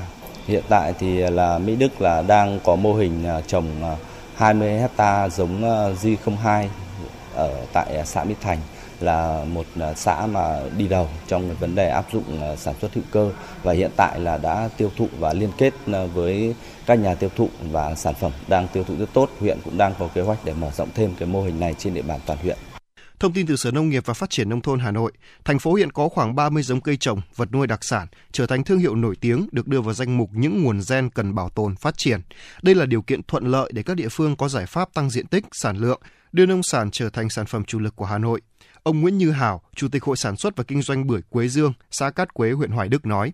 Để muốn cạnh tranh với thị trường thì cũng mong muốn các cơ quan chuyên môn cũng như quan tâm hơn nữa đối với bà con cái à, kỹ thuật là tiên tiến và hai nữa là hướng dẫn cho bà con à, theo canh tác theo hướng hữu cơ tuần hoàn và hữu cơ sinh học. Vì tất cả những cái đấy vào thì nếu muốn làm chuẩn được như thế thì phải có những cái mô hình điểm để từ đấy để nó lan tỏa cho bà con à, vào thì bà con mới bà con nông dân thì từ xưa nay vẫn theo tập quán canh tác của nông dân, cho nên là đưa những cái mới vào thì nó còn có một thời gian thì phải có những cái mô hình để từ đấy bà con để tham quan học tập và khi bà con thấy ờ, cái lợi ích thì bà con sẽ ờ, tuân thủ theo và làm thì về sau tất cả những cái sản phẩm nó mới đồng đều được thì cái đấy về sau cái hướng tiến tới là phải ờ, xuất khẩu thì mới mang cái giá trị sản phẩm cho bà con nông dân được.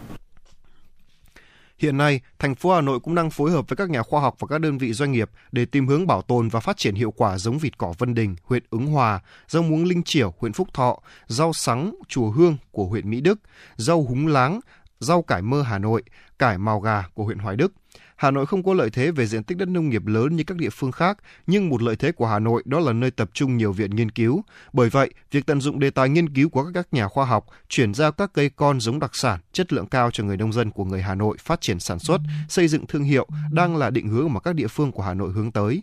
Ông Nguyễn Hồng Sơn, Giám đốc Viện Khoa học Nông nghiệp Việt Nam cho biết. Thì thành phố cần tập trung tạo ra những cái sản phẩm mang tính độc đáo, đột phá và phù hợp với cái điều kiện của Hà Nội, nhất là phù hợp với điều kiện đất đai về cơ sở hạ tầng, trình độ canh tác của người dân cũng như phù hợp với cái thị trường tiêu thụ. Đó là một cái thị trường mà có yêu cầu khắt khe về chất lượng à, cũng như là một cái tiềm năng thị trường rất là cao về mặt những sản phẩm có giá trị cao. Vì vậy cho nên là à, các cái chủng loại giống cây trồng rồi những cái sản phẩm mà chuyển giao vào Hà Nội cũng cần phải được chọn lọc một cách rất là kỹ để chúng ta đáp ứng đúng cái nhu cầu. Hiện thành phố Hà Nội đã và đang tăng cường đưa các giống mới có năng suất chất lượng cao vào sản xuất, song song với việc bảo tồn, lưu giữ và phát triển các giống bản địa như gà mía Sơn Tây, vịt cỏ Vân Đình để phục vụ công tác lai giống cũng như đáp ứng nhu cầu sử dụng sản phẩm ngày càng cao của thị trường. Đồng thời, đẩy mạnh ứng dụng công nghệ cao, tăng cường sản xuất, giảm chi phí sản xuất đối với chăn nuôi vịt, vùng trọng điểm sản xuất giống vịt được phát triển tập trung tại hai huyện Phú Xuyên, Ứng Hòa và xây dựng mô hình bảo tồn và phát triển giống vịt cỏ tại huyện Ứng Hòa. Đặc biệt hiện nay, giống vịt cỏ Vân Đình đang được nuôi phục vụ công tác lai giống cũng như các đơn vị nghiên cứu khoa học của Bộ Nông nghiệp và Phát triển Nông thôn phát triển thành sản phẩm hàng hóa có giá trị kinh tế cao. Trong hơn 5 năm qua, đã có 47 nhiệm vụ khoa học công nghệ được Viện phối hợp thực hiện với các sở ngành của thành phố. Các chương trình hợp tác hướng đến nghiên cứu chọn tạo cây giống, vật nuôi bản địa, đặc sản, tạo lập quản lý và phát triển nhãn hiệu nông sản, nghiên cứu phục tráng, nguồn gen cây trồng bản địa, các biện pháp canh tác bền vững cây ăn quả đặc sản, ứng dụng chế phẩm sinh học trong phòng trừ sâu bệnh hại.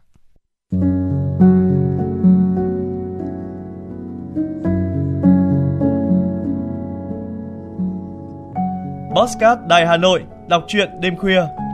Những cuộc đời, những số phận, những câu chuyện từ hiện thực cuộc sống, cả những hồi tưởng, ký ức về một thời chưa xa. Tất cả sẽ được gửi gắm mỗi ngày một số trong chương trình podcast Đọc truyện đêm khuya của Đài Hà Nội. Ở đó, mỗi câu chuyện của các nhà văn nổi tiếng Việt Nam và cả những cây bút trẻ sông sáo sẽ đưa quý thính giả xa gần đắm chìm trong những không gian và thời gian khi thì hư ảo, huyền hoặc, lúc lại chân thực đến bất ngờ, để rồi khép lại mỗi tác phẩm luôn là tình người, là sự tử tế, là tính nhân văn lan tỏa trong đời thường và thậm chí đôi khi còn là hồi chuông cảnh tỉnh những phận người lầm lỡ để định hướng con người đến một cuộc sống tốt đẹp hơn. 30 phút mỗi số trên sóng của Đài Hà Nội. Đó cũng là lúc bạn có thể thành thơi, lắng lại, hoa dòng cảm xúc bên chiếc radio quen thuộc hay chiếc điện thoại thông minh nhỏ xinh để ngẫm ngợi về những điều đã qua, để cảm nhận ngòi bút sắc sảo và tài năng văn chương của mỗi tác giả. Bởi dù ở thế hệ nào, giai đoạn nào, họ cũng luôn mong muốn có thể khai thác tận cùng mọi câu chuyện của cuộc sống. Đừng quên lắng nghe chương trình podcast đọc truyện đêm khuya trên sóng của Đài Hà Nội lúc 22 giờ tất cả các ngày trong tuần các bạn nhé. Phát hành mỗi ngày lúc 22 giờ trên 5 nền tảng app Hà Nội On, website hanoionline.vn, Apple Podcast, Spotify, Google Podcast. Mời quý vị và các bạn đón nghe.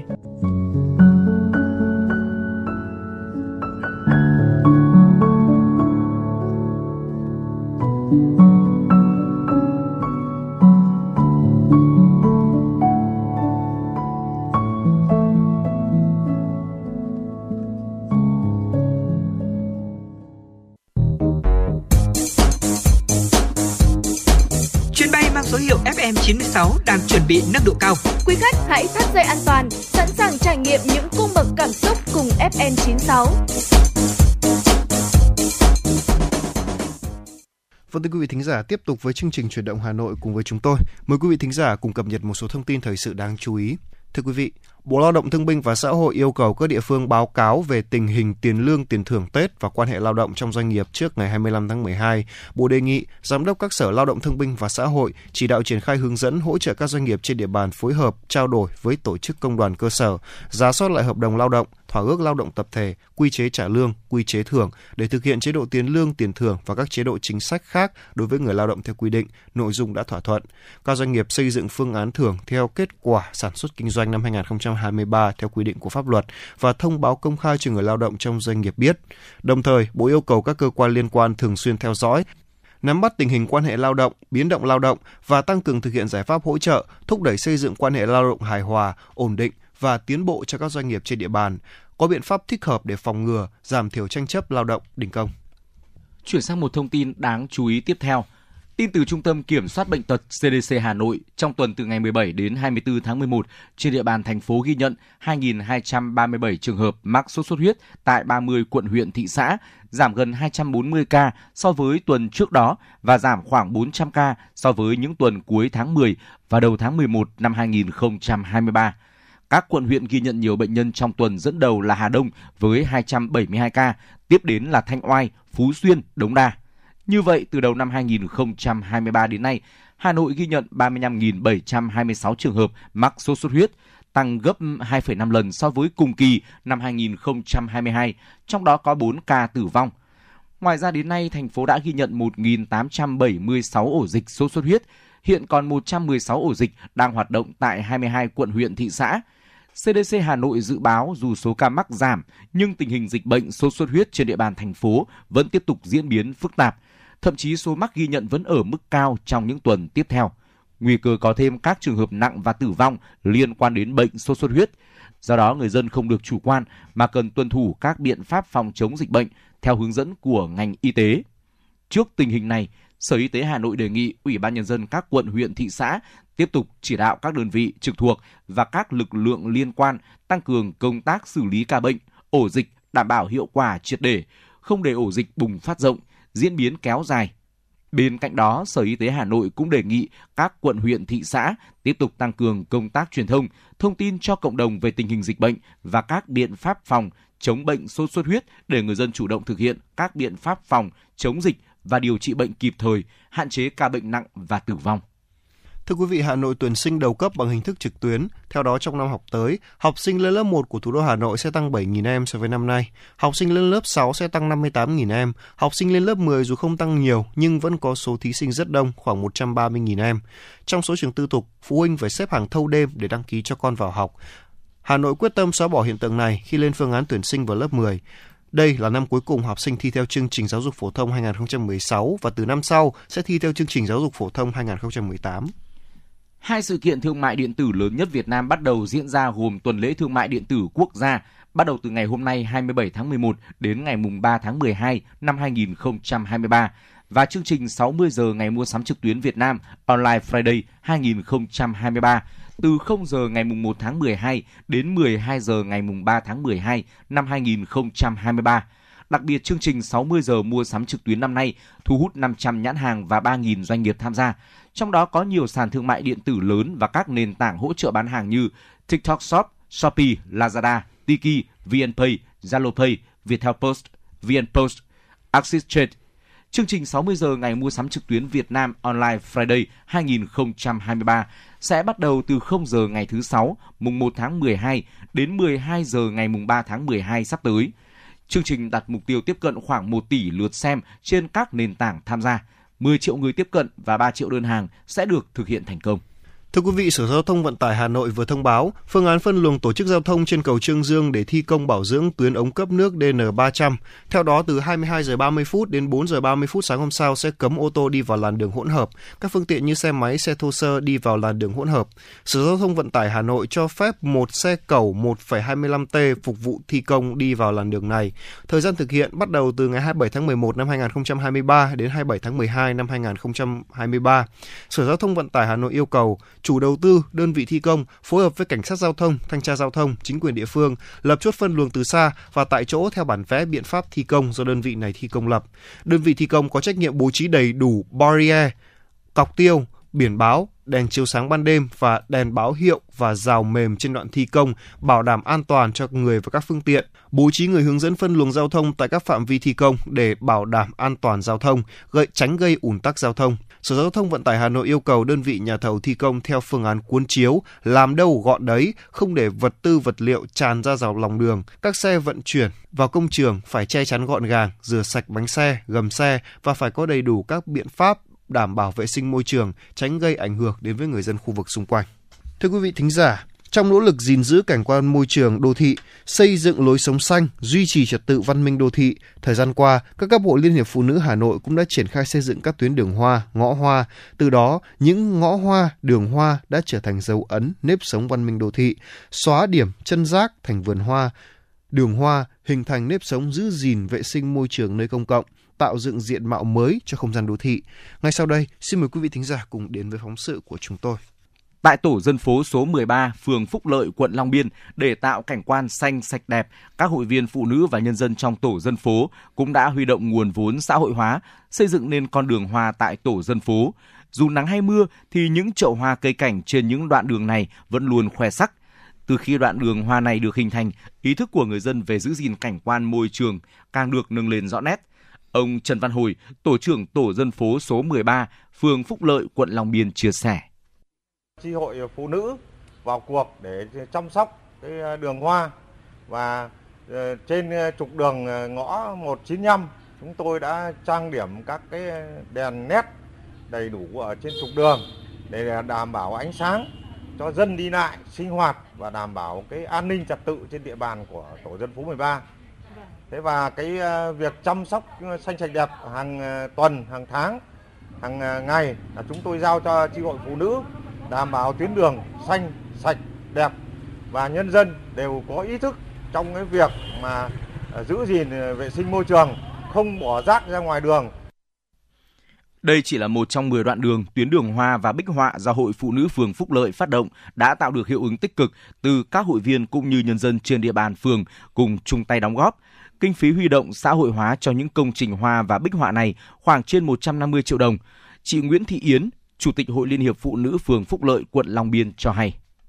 Thì Hội Liên hiệp Phụ nữ phường chúng tôi có uh, triển khai thực hiện cái công trình tiếng ngõ bích họa như đang đứng ra đây à, tiếng ngõ bích họa thì đối với chúng chúng tôi là thực hiện báo cáo với các đồng chí là khi mà thực hiện thì cũng gặp rất nhiều khó khăn à, về kinh phí của hội à, tuy nhiên thì chúng tôi cũng đã mạnh dạn thực hiện à, khi mà một bức họa được vẽ lên thì à, nhân dân đi qua và đã thấy cái cảnh quan của môi trường nó có sự thay đổi rõ, rõ nét qua bàn tay của chị em phụ nữ trong 5 năm qua 183 điểm chân rác bẩn sinh lầy dưới bàn tay cải tạo, chăm sóc của chị em hội viên phụ nữ đã trở thành những bồn hoa, đường hoa, tường hoa hay con đường bích họa tạo thành những không gian đáng sống cho người dân, tạo nên một diện mạo mới cho đô thị văn minh.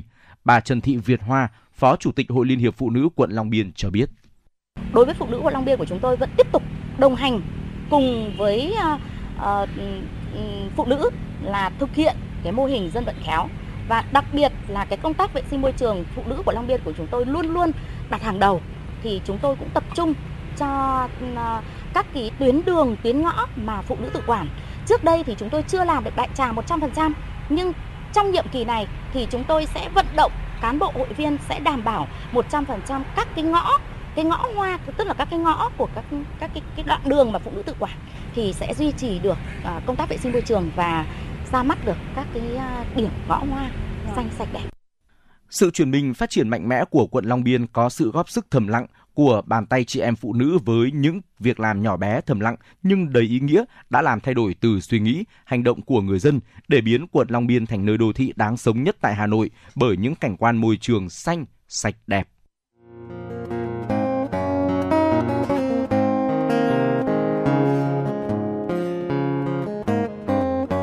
Podcast Đài Hà Nội hôm nay có gì hấp dẫn nào? Đầu tiên là chương trình Hà Nội tin mỗi chiều, lên sóng lúc 18 giờ chiều hàng ngày. Những dòng tin tức nóng hổi, những vấn đề đang được dư luận quan tâm sẽ được bình luận dưới góc nhìn của biên tập viên Đài Hà Nội cùng với sự đồng hành của các chuyên gia và cố vấn. Chưa hết, podcast Đài Hà Nội hôm nay còn có một chương trình khá ấn tượng mang tính chất đời sống giải trí mang tên Lưu Hương Blog Chiều. Lên sóng lúc 18 giờ 15 phút hàng ngày, biên tập viên Lưu Hương sẽ chia sẻ cùng quý vị và các bạn những câu chuyện nhỏ nhưng mang đầy ý nghĩa từ đời sống, những dòng tự sự và đặc biệt có cả những ca khúc do chính biên tập viên Lưu Hương thể hiện cùng với guitar.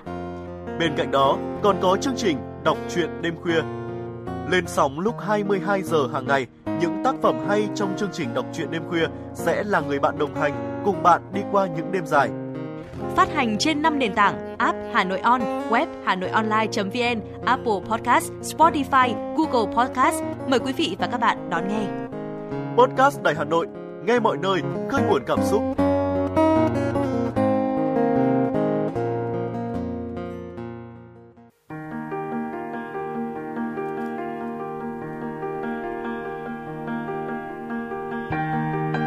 Quý vị và các bạn đang theo dõi kênh FM 96 MHz của Đài Phát thanh Truyền hình Hà Nội. Hãy giữ sóng và tương tác với chúng tôi theo số điện thoại 024 3773 6688. FM 96 đồng hành trên mọi nẻo đường. đường.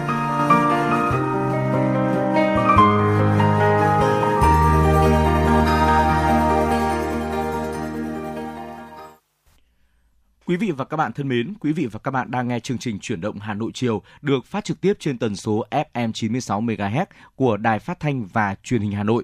Chỉ đạo nội dung Nguyễn Kim Khiêm, chỉ đạo sản xuất Lê Thị Ánh Mai, chịu trách nhiệm tổ chức sản xuất Đinh Trà My, chịu trách nhiệm kỹ thuật Phạm Lê Minh, biên tập Lê Xuân Luyến, MC Trọng Khương Tuấn Kỳ, thư ký thế nghiệp cùng kỹ thuật viên Quốc Hoàn phối hợp thực hiện. Tiếp nối chương trình, xin mời quý vị và các bạn hãy giữ sóng để cùng lắng nghe ca khúc có tựa đề Hà Nội linh thiêng và hào hoa Xin mời quý vị cùng lắng nghe.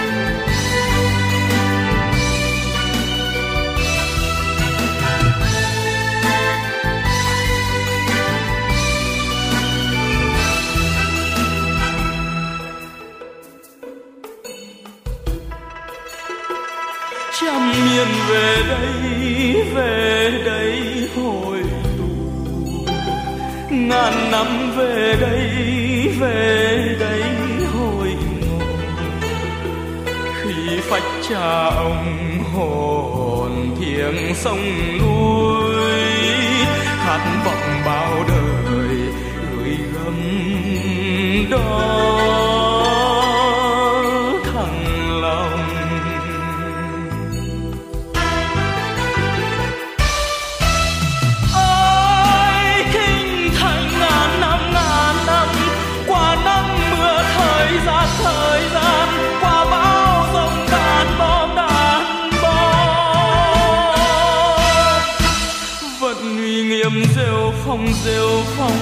hà nội.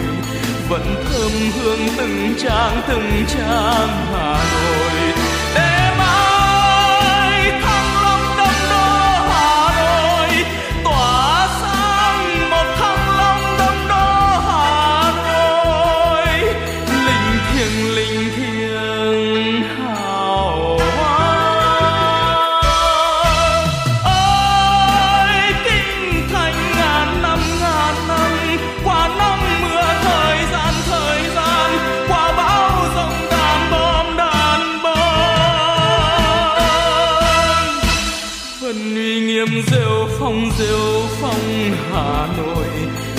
Thơm hương từng trang từng trang hà nội.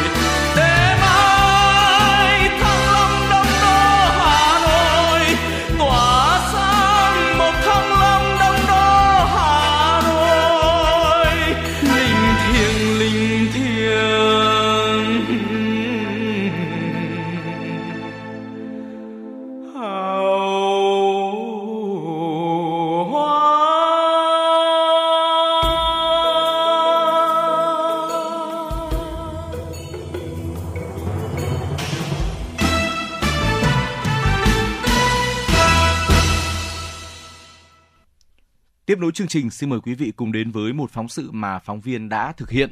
Thưa quý vị và các bạn, trong cuộc sống hiện đại, rất nhiều nguy cơ gây mất an toàn phòng chống cháy nổ, tai nạn thương tích có thể xảy ra bất cứ lúc nào. Điều cốt yếu là việc nâng cao ý thức phòng ngừa, đặt ra các tình huống có thể xảy ra để khắc phục mang đến một ngôi trường an toàn, giảm thiểu nguy cơ xảy ra tai nạn thương tích trong trường học.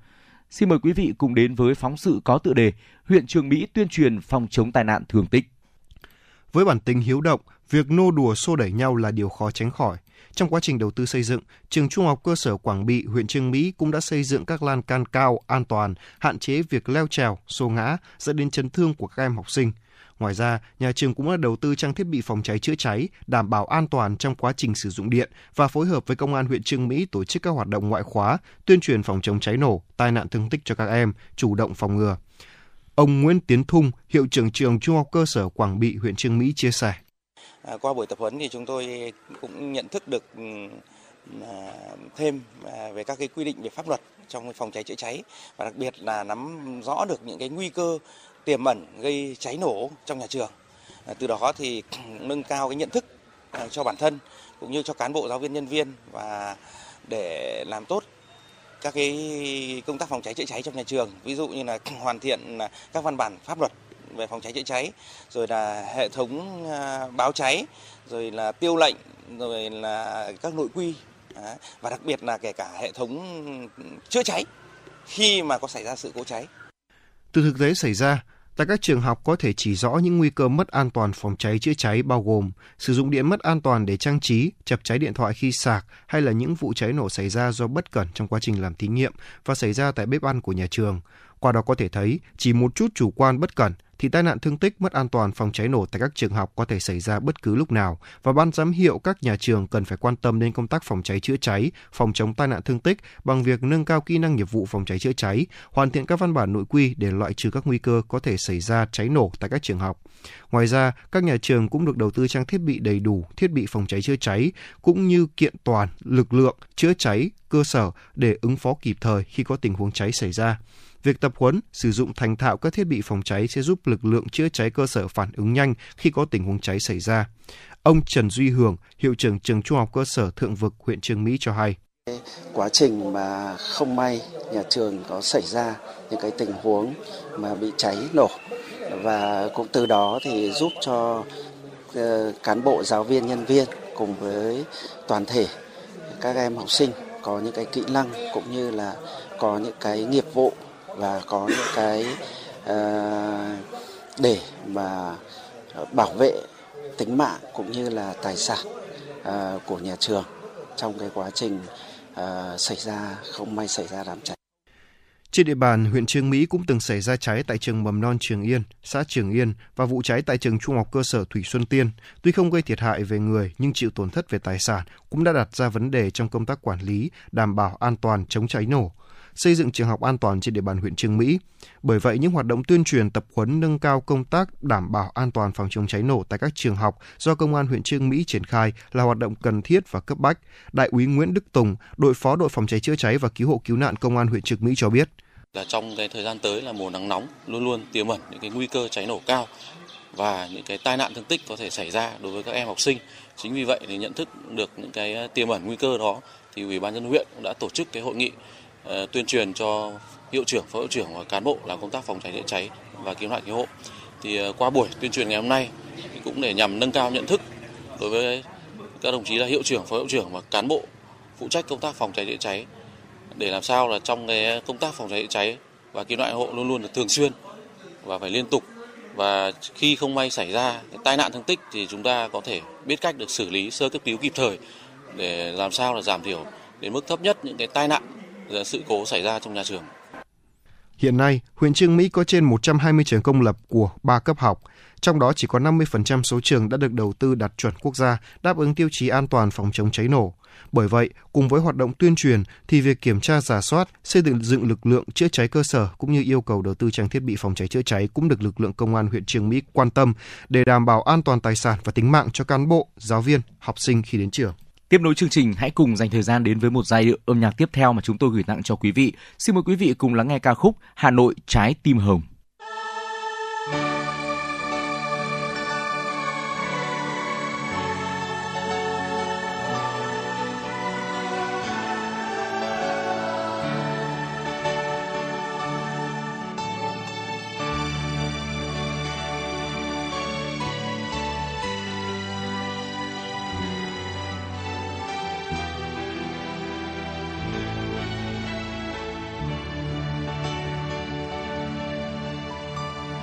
Tôi hát bài ca người ca hà nội, người thủ đô sao duyên trong trái tim tôi. Hàng cây xanh bao mùa lá đỏ, gió sông hồng dì dào sóng vô mùa thu đi qua từng phố nhỏ, ôi hồ gươm như một bài thơ.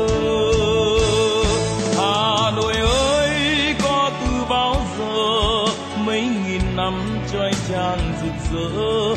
Hà nội ơi nào nức bài ca, vẫn âm vang trong tâm hồn ta. Người hà nội hôm nay ra đi, mang theo mình bao nhiêu nỗi nhớ. Những ánh đèn qua ô cửa sổ, bầu trời đêm cháy bỏng chàng trai là chiến sĩ biên phòng, một cô gái lên đường đi xa, vẫn thủy chung với ca tấm lòng hà nội ơi. Một trái tim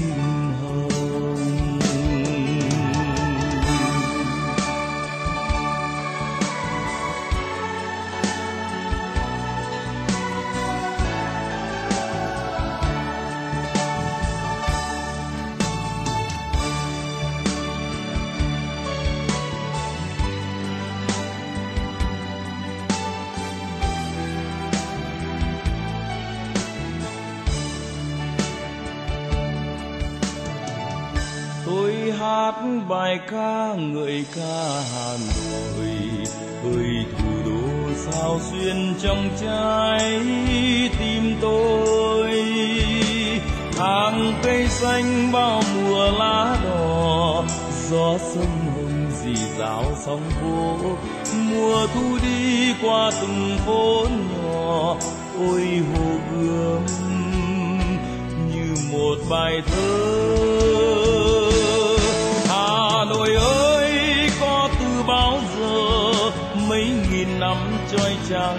Trang Hà Nội ơi, nào nức bài ca, vẫn âm vang trong tâm hồn ta. Người Hà Nội hôm nay ra đi, mang theo mình bao nhiêu nỗi nhớ. Những ánh đèn qua ô cửa sổ, bầu trời đêm cháy bỏng một chàng trai là chiến sĩ biên phòng, một cô gái lên đường đi xa, vẫn thủy chung với ca tấm lòng hà nội ơi. Một trái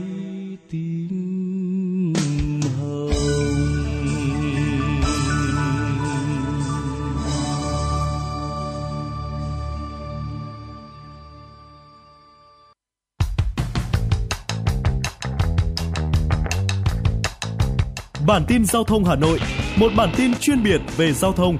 Những vấn đề dân sinh bức xúc liên quan đến công tác tổ chức giao thông, trật tự an toàn giao thông, tình hình giao thông tại các nút giao thông trọng điểm trên địa bàn thành phố sẽ được các phóng viên Đài Hà Nội cập nhật liên tục, nhanh chóng, chính xác từ hiện trường một cách chân thực.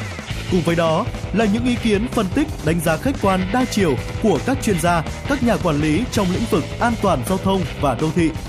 Bản tin giao thông Hà Nội, kênh thông tin hữu hiệu kết nối người dân với cơ quan quản lý, lực lượng chức năng. Phát sóng 17 giờ hàng ngày trên kênh 1 truyền hình Hà Nội. Mời quý vị và các bạn đón xem.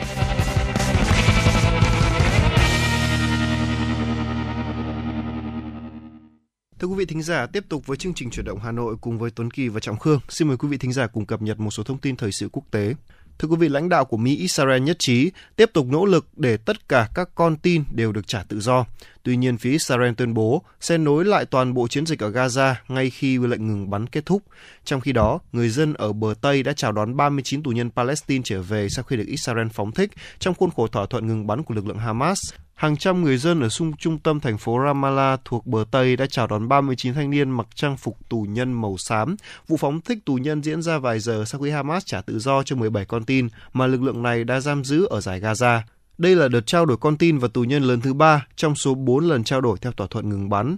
Trong một diễn biến có liên quan, truyền thông Trung Đông dẫn nguồn tin từ một đại diện của Hamas tiết lộ lực lượng này đang tìm cách kéo dài lệnh ngừng bắn thay vì thỏa thuận 4 ngày như hiện tại. Theo thỏa thuận trước đó, lệnh ngừng bắn kéo dài đến hết ngày 27 tháng 11, song phía Israel tuyên bố cứ có thêm 10 con tin được trả tự do so với cả giao ước ban đầu là 50, thì lệnh ngừng bắn sẽ được kéo dài thêm một ngày. Ukraine triển khai UAV và tên lửa tập kích nhiều thành phố của Nga. Bộ Quốc phòng Nga ngày 26 tháng 11 cho biết các lực lượng nước này đã ngăn chặn một cuộc tấn công quy mô lớn của Ukraine vào nhiều khu vực của Nga, bắn hạ 24 máy bay không người lái và hai tên lửa.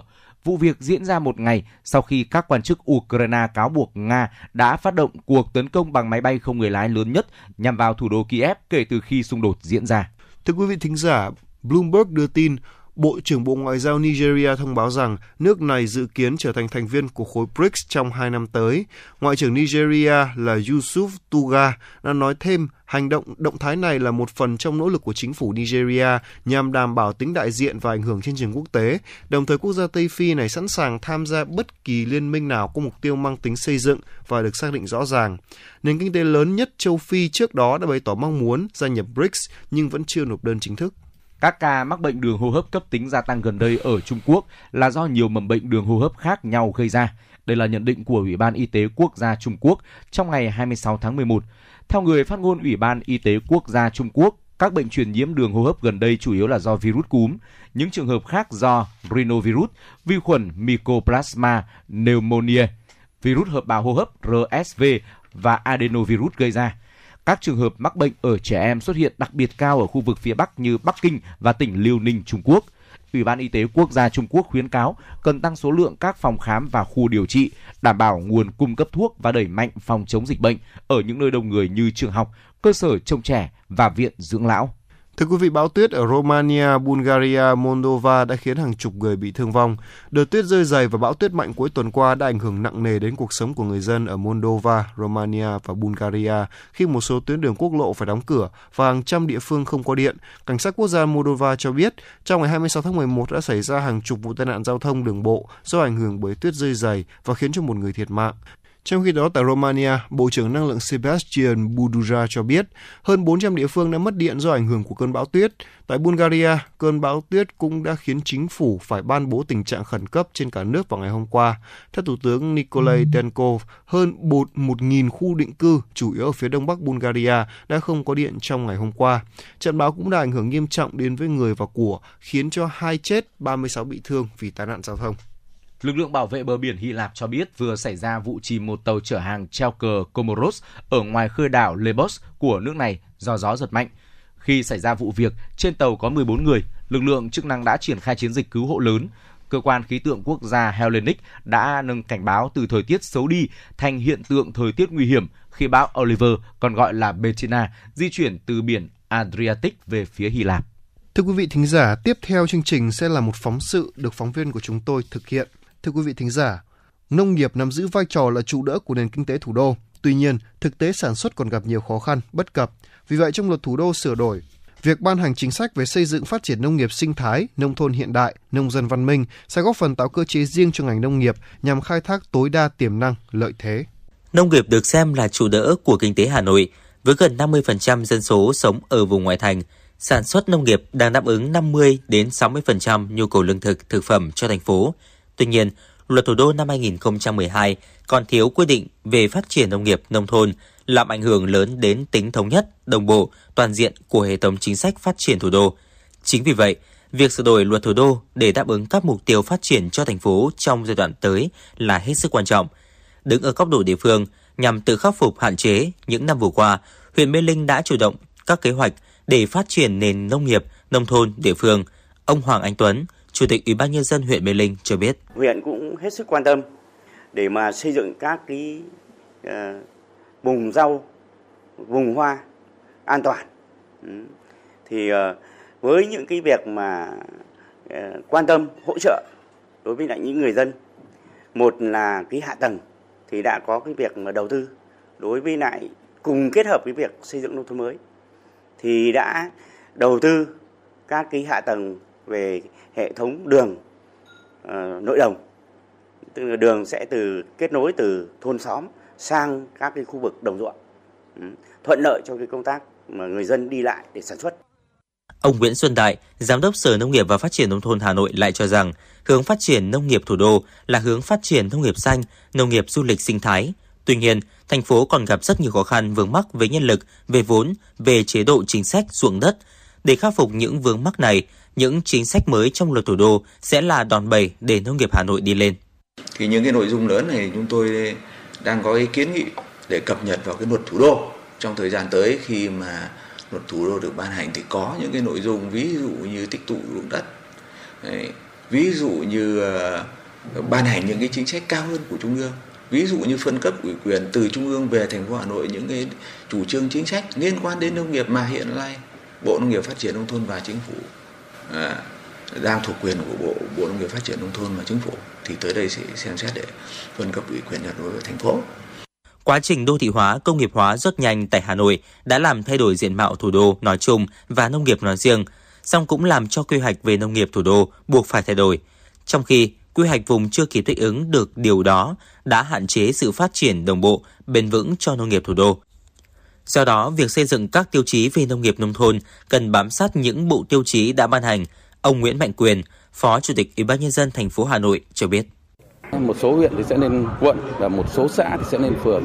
Cho nên là trong cái định hướng xây dựng các cái tiêu chí thì bám sát vào các cái bộ tiêu chí của Trung ương, của Thủ tướng Chính phủ đã ban hành. Và ngoài ra thì chúng tôi cũng có chỉ đạo các ngành nồng ghép vào tính toán để làm sao đó mà gắn các cái tiêu chí đô thị vào trong cái quá trình xây dựng nông thôn mới. Nhằm phát huy tiềm năng lợi thế vốn có của thủ đô về nhân lực, khoa học, công nghệ, vốn để đầu tư, phát triển nông nghiệp theo hướng nông nghiệp sinh thái, công nghệ cao, tại dự thảo luật thủ đô sửa đổi đã đề xuất cần có cơ chế đặc thù để chuyển đổi mục đích sử dụng đất trồng lúa sang các loại đất nông nghiệp khác, tích tụ, tập trung đất đai, huy động góp vốn bằng đất nông nghiệp vào các đơn vị sản xuất nông nghiệp công nghệ cao, sinh thái, cho thuê đất qua ngân hàng đất đai hoặc qua ngân hàng quỹ đất, góp phần cân bằng đất nông nghiệp. Bên cạnh đó, hỗ trợ phát triển sản xuất giống cây trồng, sinh vật cảnh, thủy sản có giá trị cao, thích ứng với biến đổi khí hậu, hỗ trợ nhập các loại giống gốc, giống cây trồng, vật nuôi có năng suất, chất lượng cao để hình thành cơ sở sản xuất giống cung cấp cho sản xuất của thành phố cũng như cung cấp cho các tỉnh. Mặt khác, chính sách dự thảo cũng đề xuất thành phố được ban hành quy định khuyến khích phát triển nông nghiệp nông thôn, chính sách hỗ trợ đầu tư hạ tầng vùng sản xuất nông nghiệp tập trung, công nghệ cao, sinh thái, hỗ trợ kiên cố hóa giao thông, thủy lợi nội đồng, hệ thống điện, xử lý môi trường, hỗ trợ tiền sử dụng đất, thuê đất, thuế thu nhập doanh nghiệp, thuế nhập khẩu đối với hợp tác xã, doanh nghiệp sản xuất, cung ứng dịch vụ nông nghiệp, hỗ trợ lãi suất vay vốn đối với hợp tác xã, doanh nghiệp, cá nhân đầu tư vào lĩnh vực sản xuất nông nghiệp sinh thái, công nghệ cao. Việc hoạch định cơ chế chính sách phát triển nông nghiệp nông thôn trong luật thủ đô sửa đổi phù hợp với tình hình mới, từ đó tạo cơ sở pháp lý để Hà Nội phát huy tiềm năng, lợi thế, xây dựng thủ đô văn hiến, nông thôn hiện đại, nông dân văn minh. Và thưa quý vị, ngay lúc này thì chúng tôi muốn mời quý vị cùng dành thời gian đến với một giai điệu âm nhạc mà ekip thực hiện chương trình lựa chọn gửi tặng đến cho quý vị. Xin mời quý vị cùng lắng nghe ca khúc có tựa đề Hà Nội ơi thầm hát trong tôi.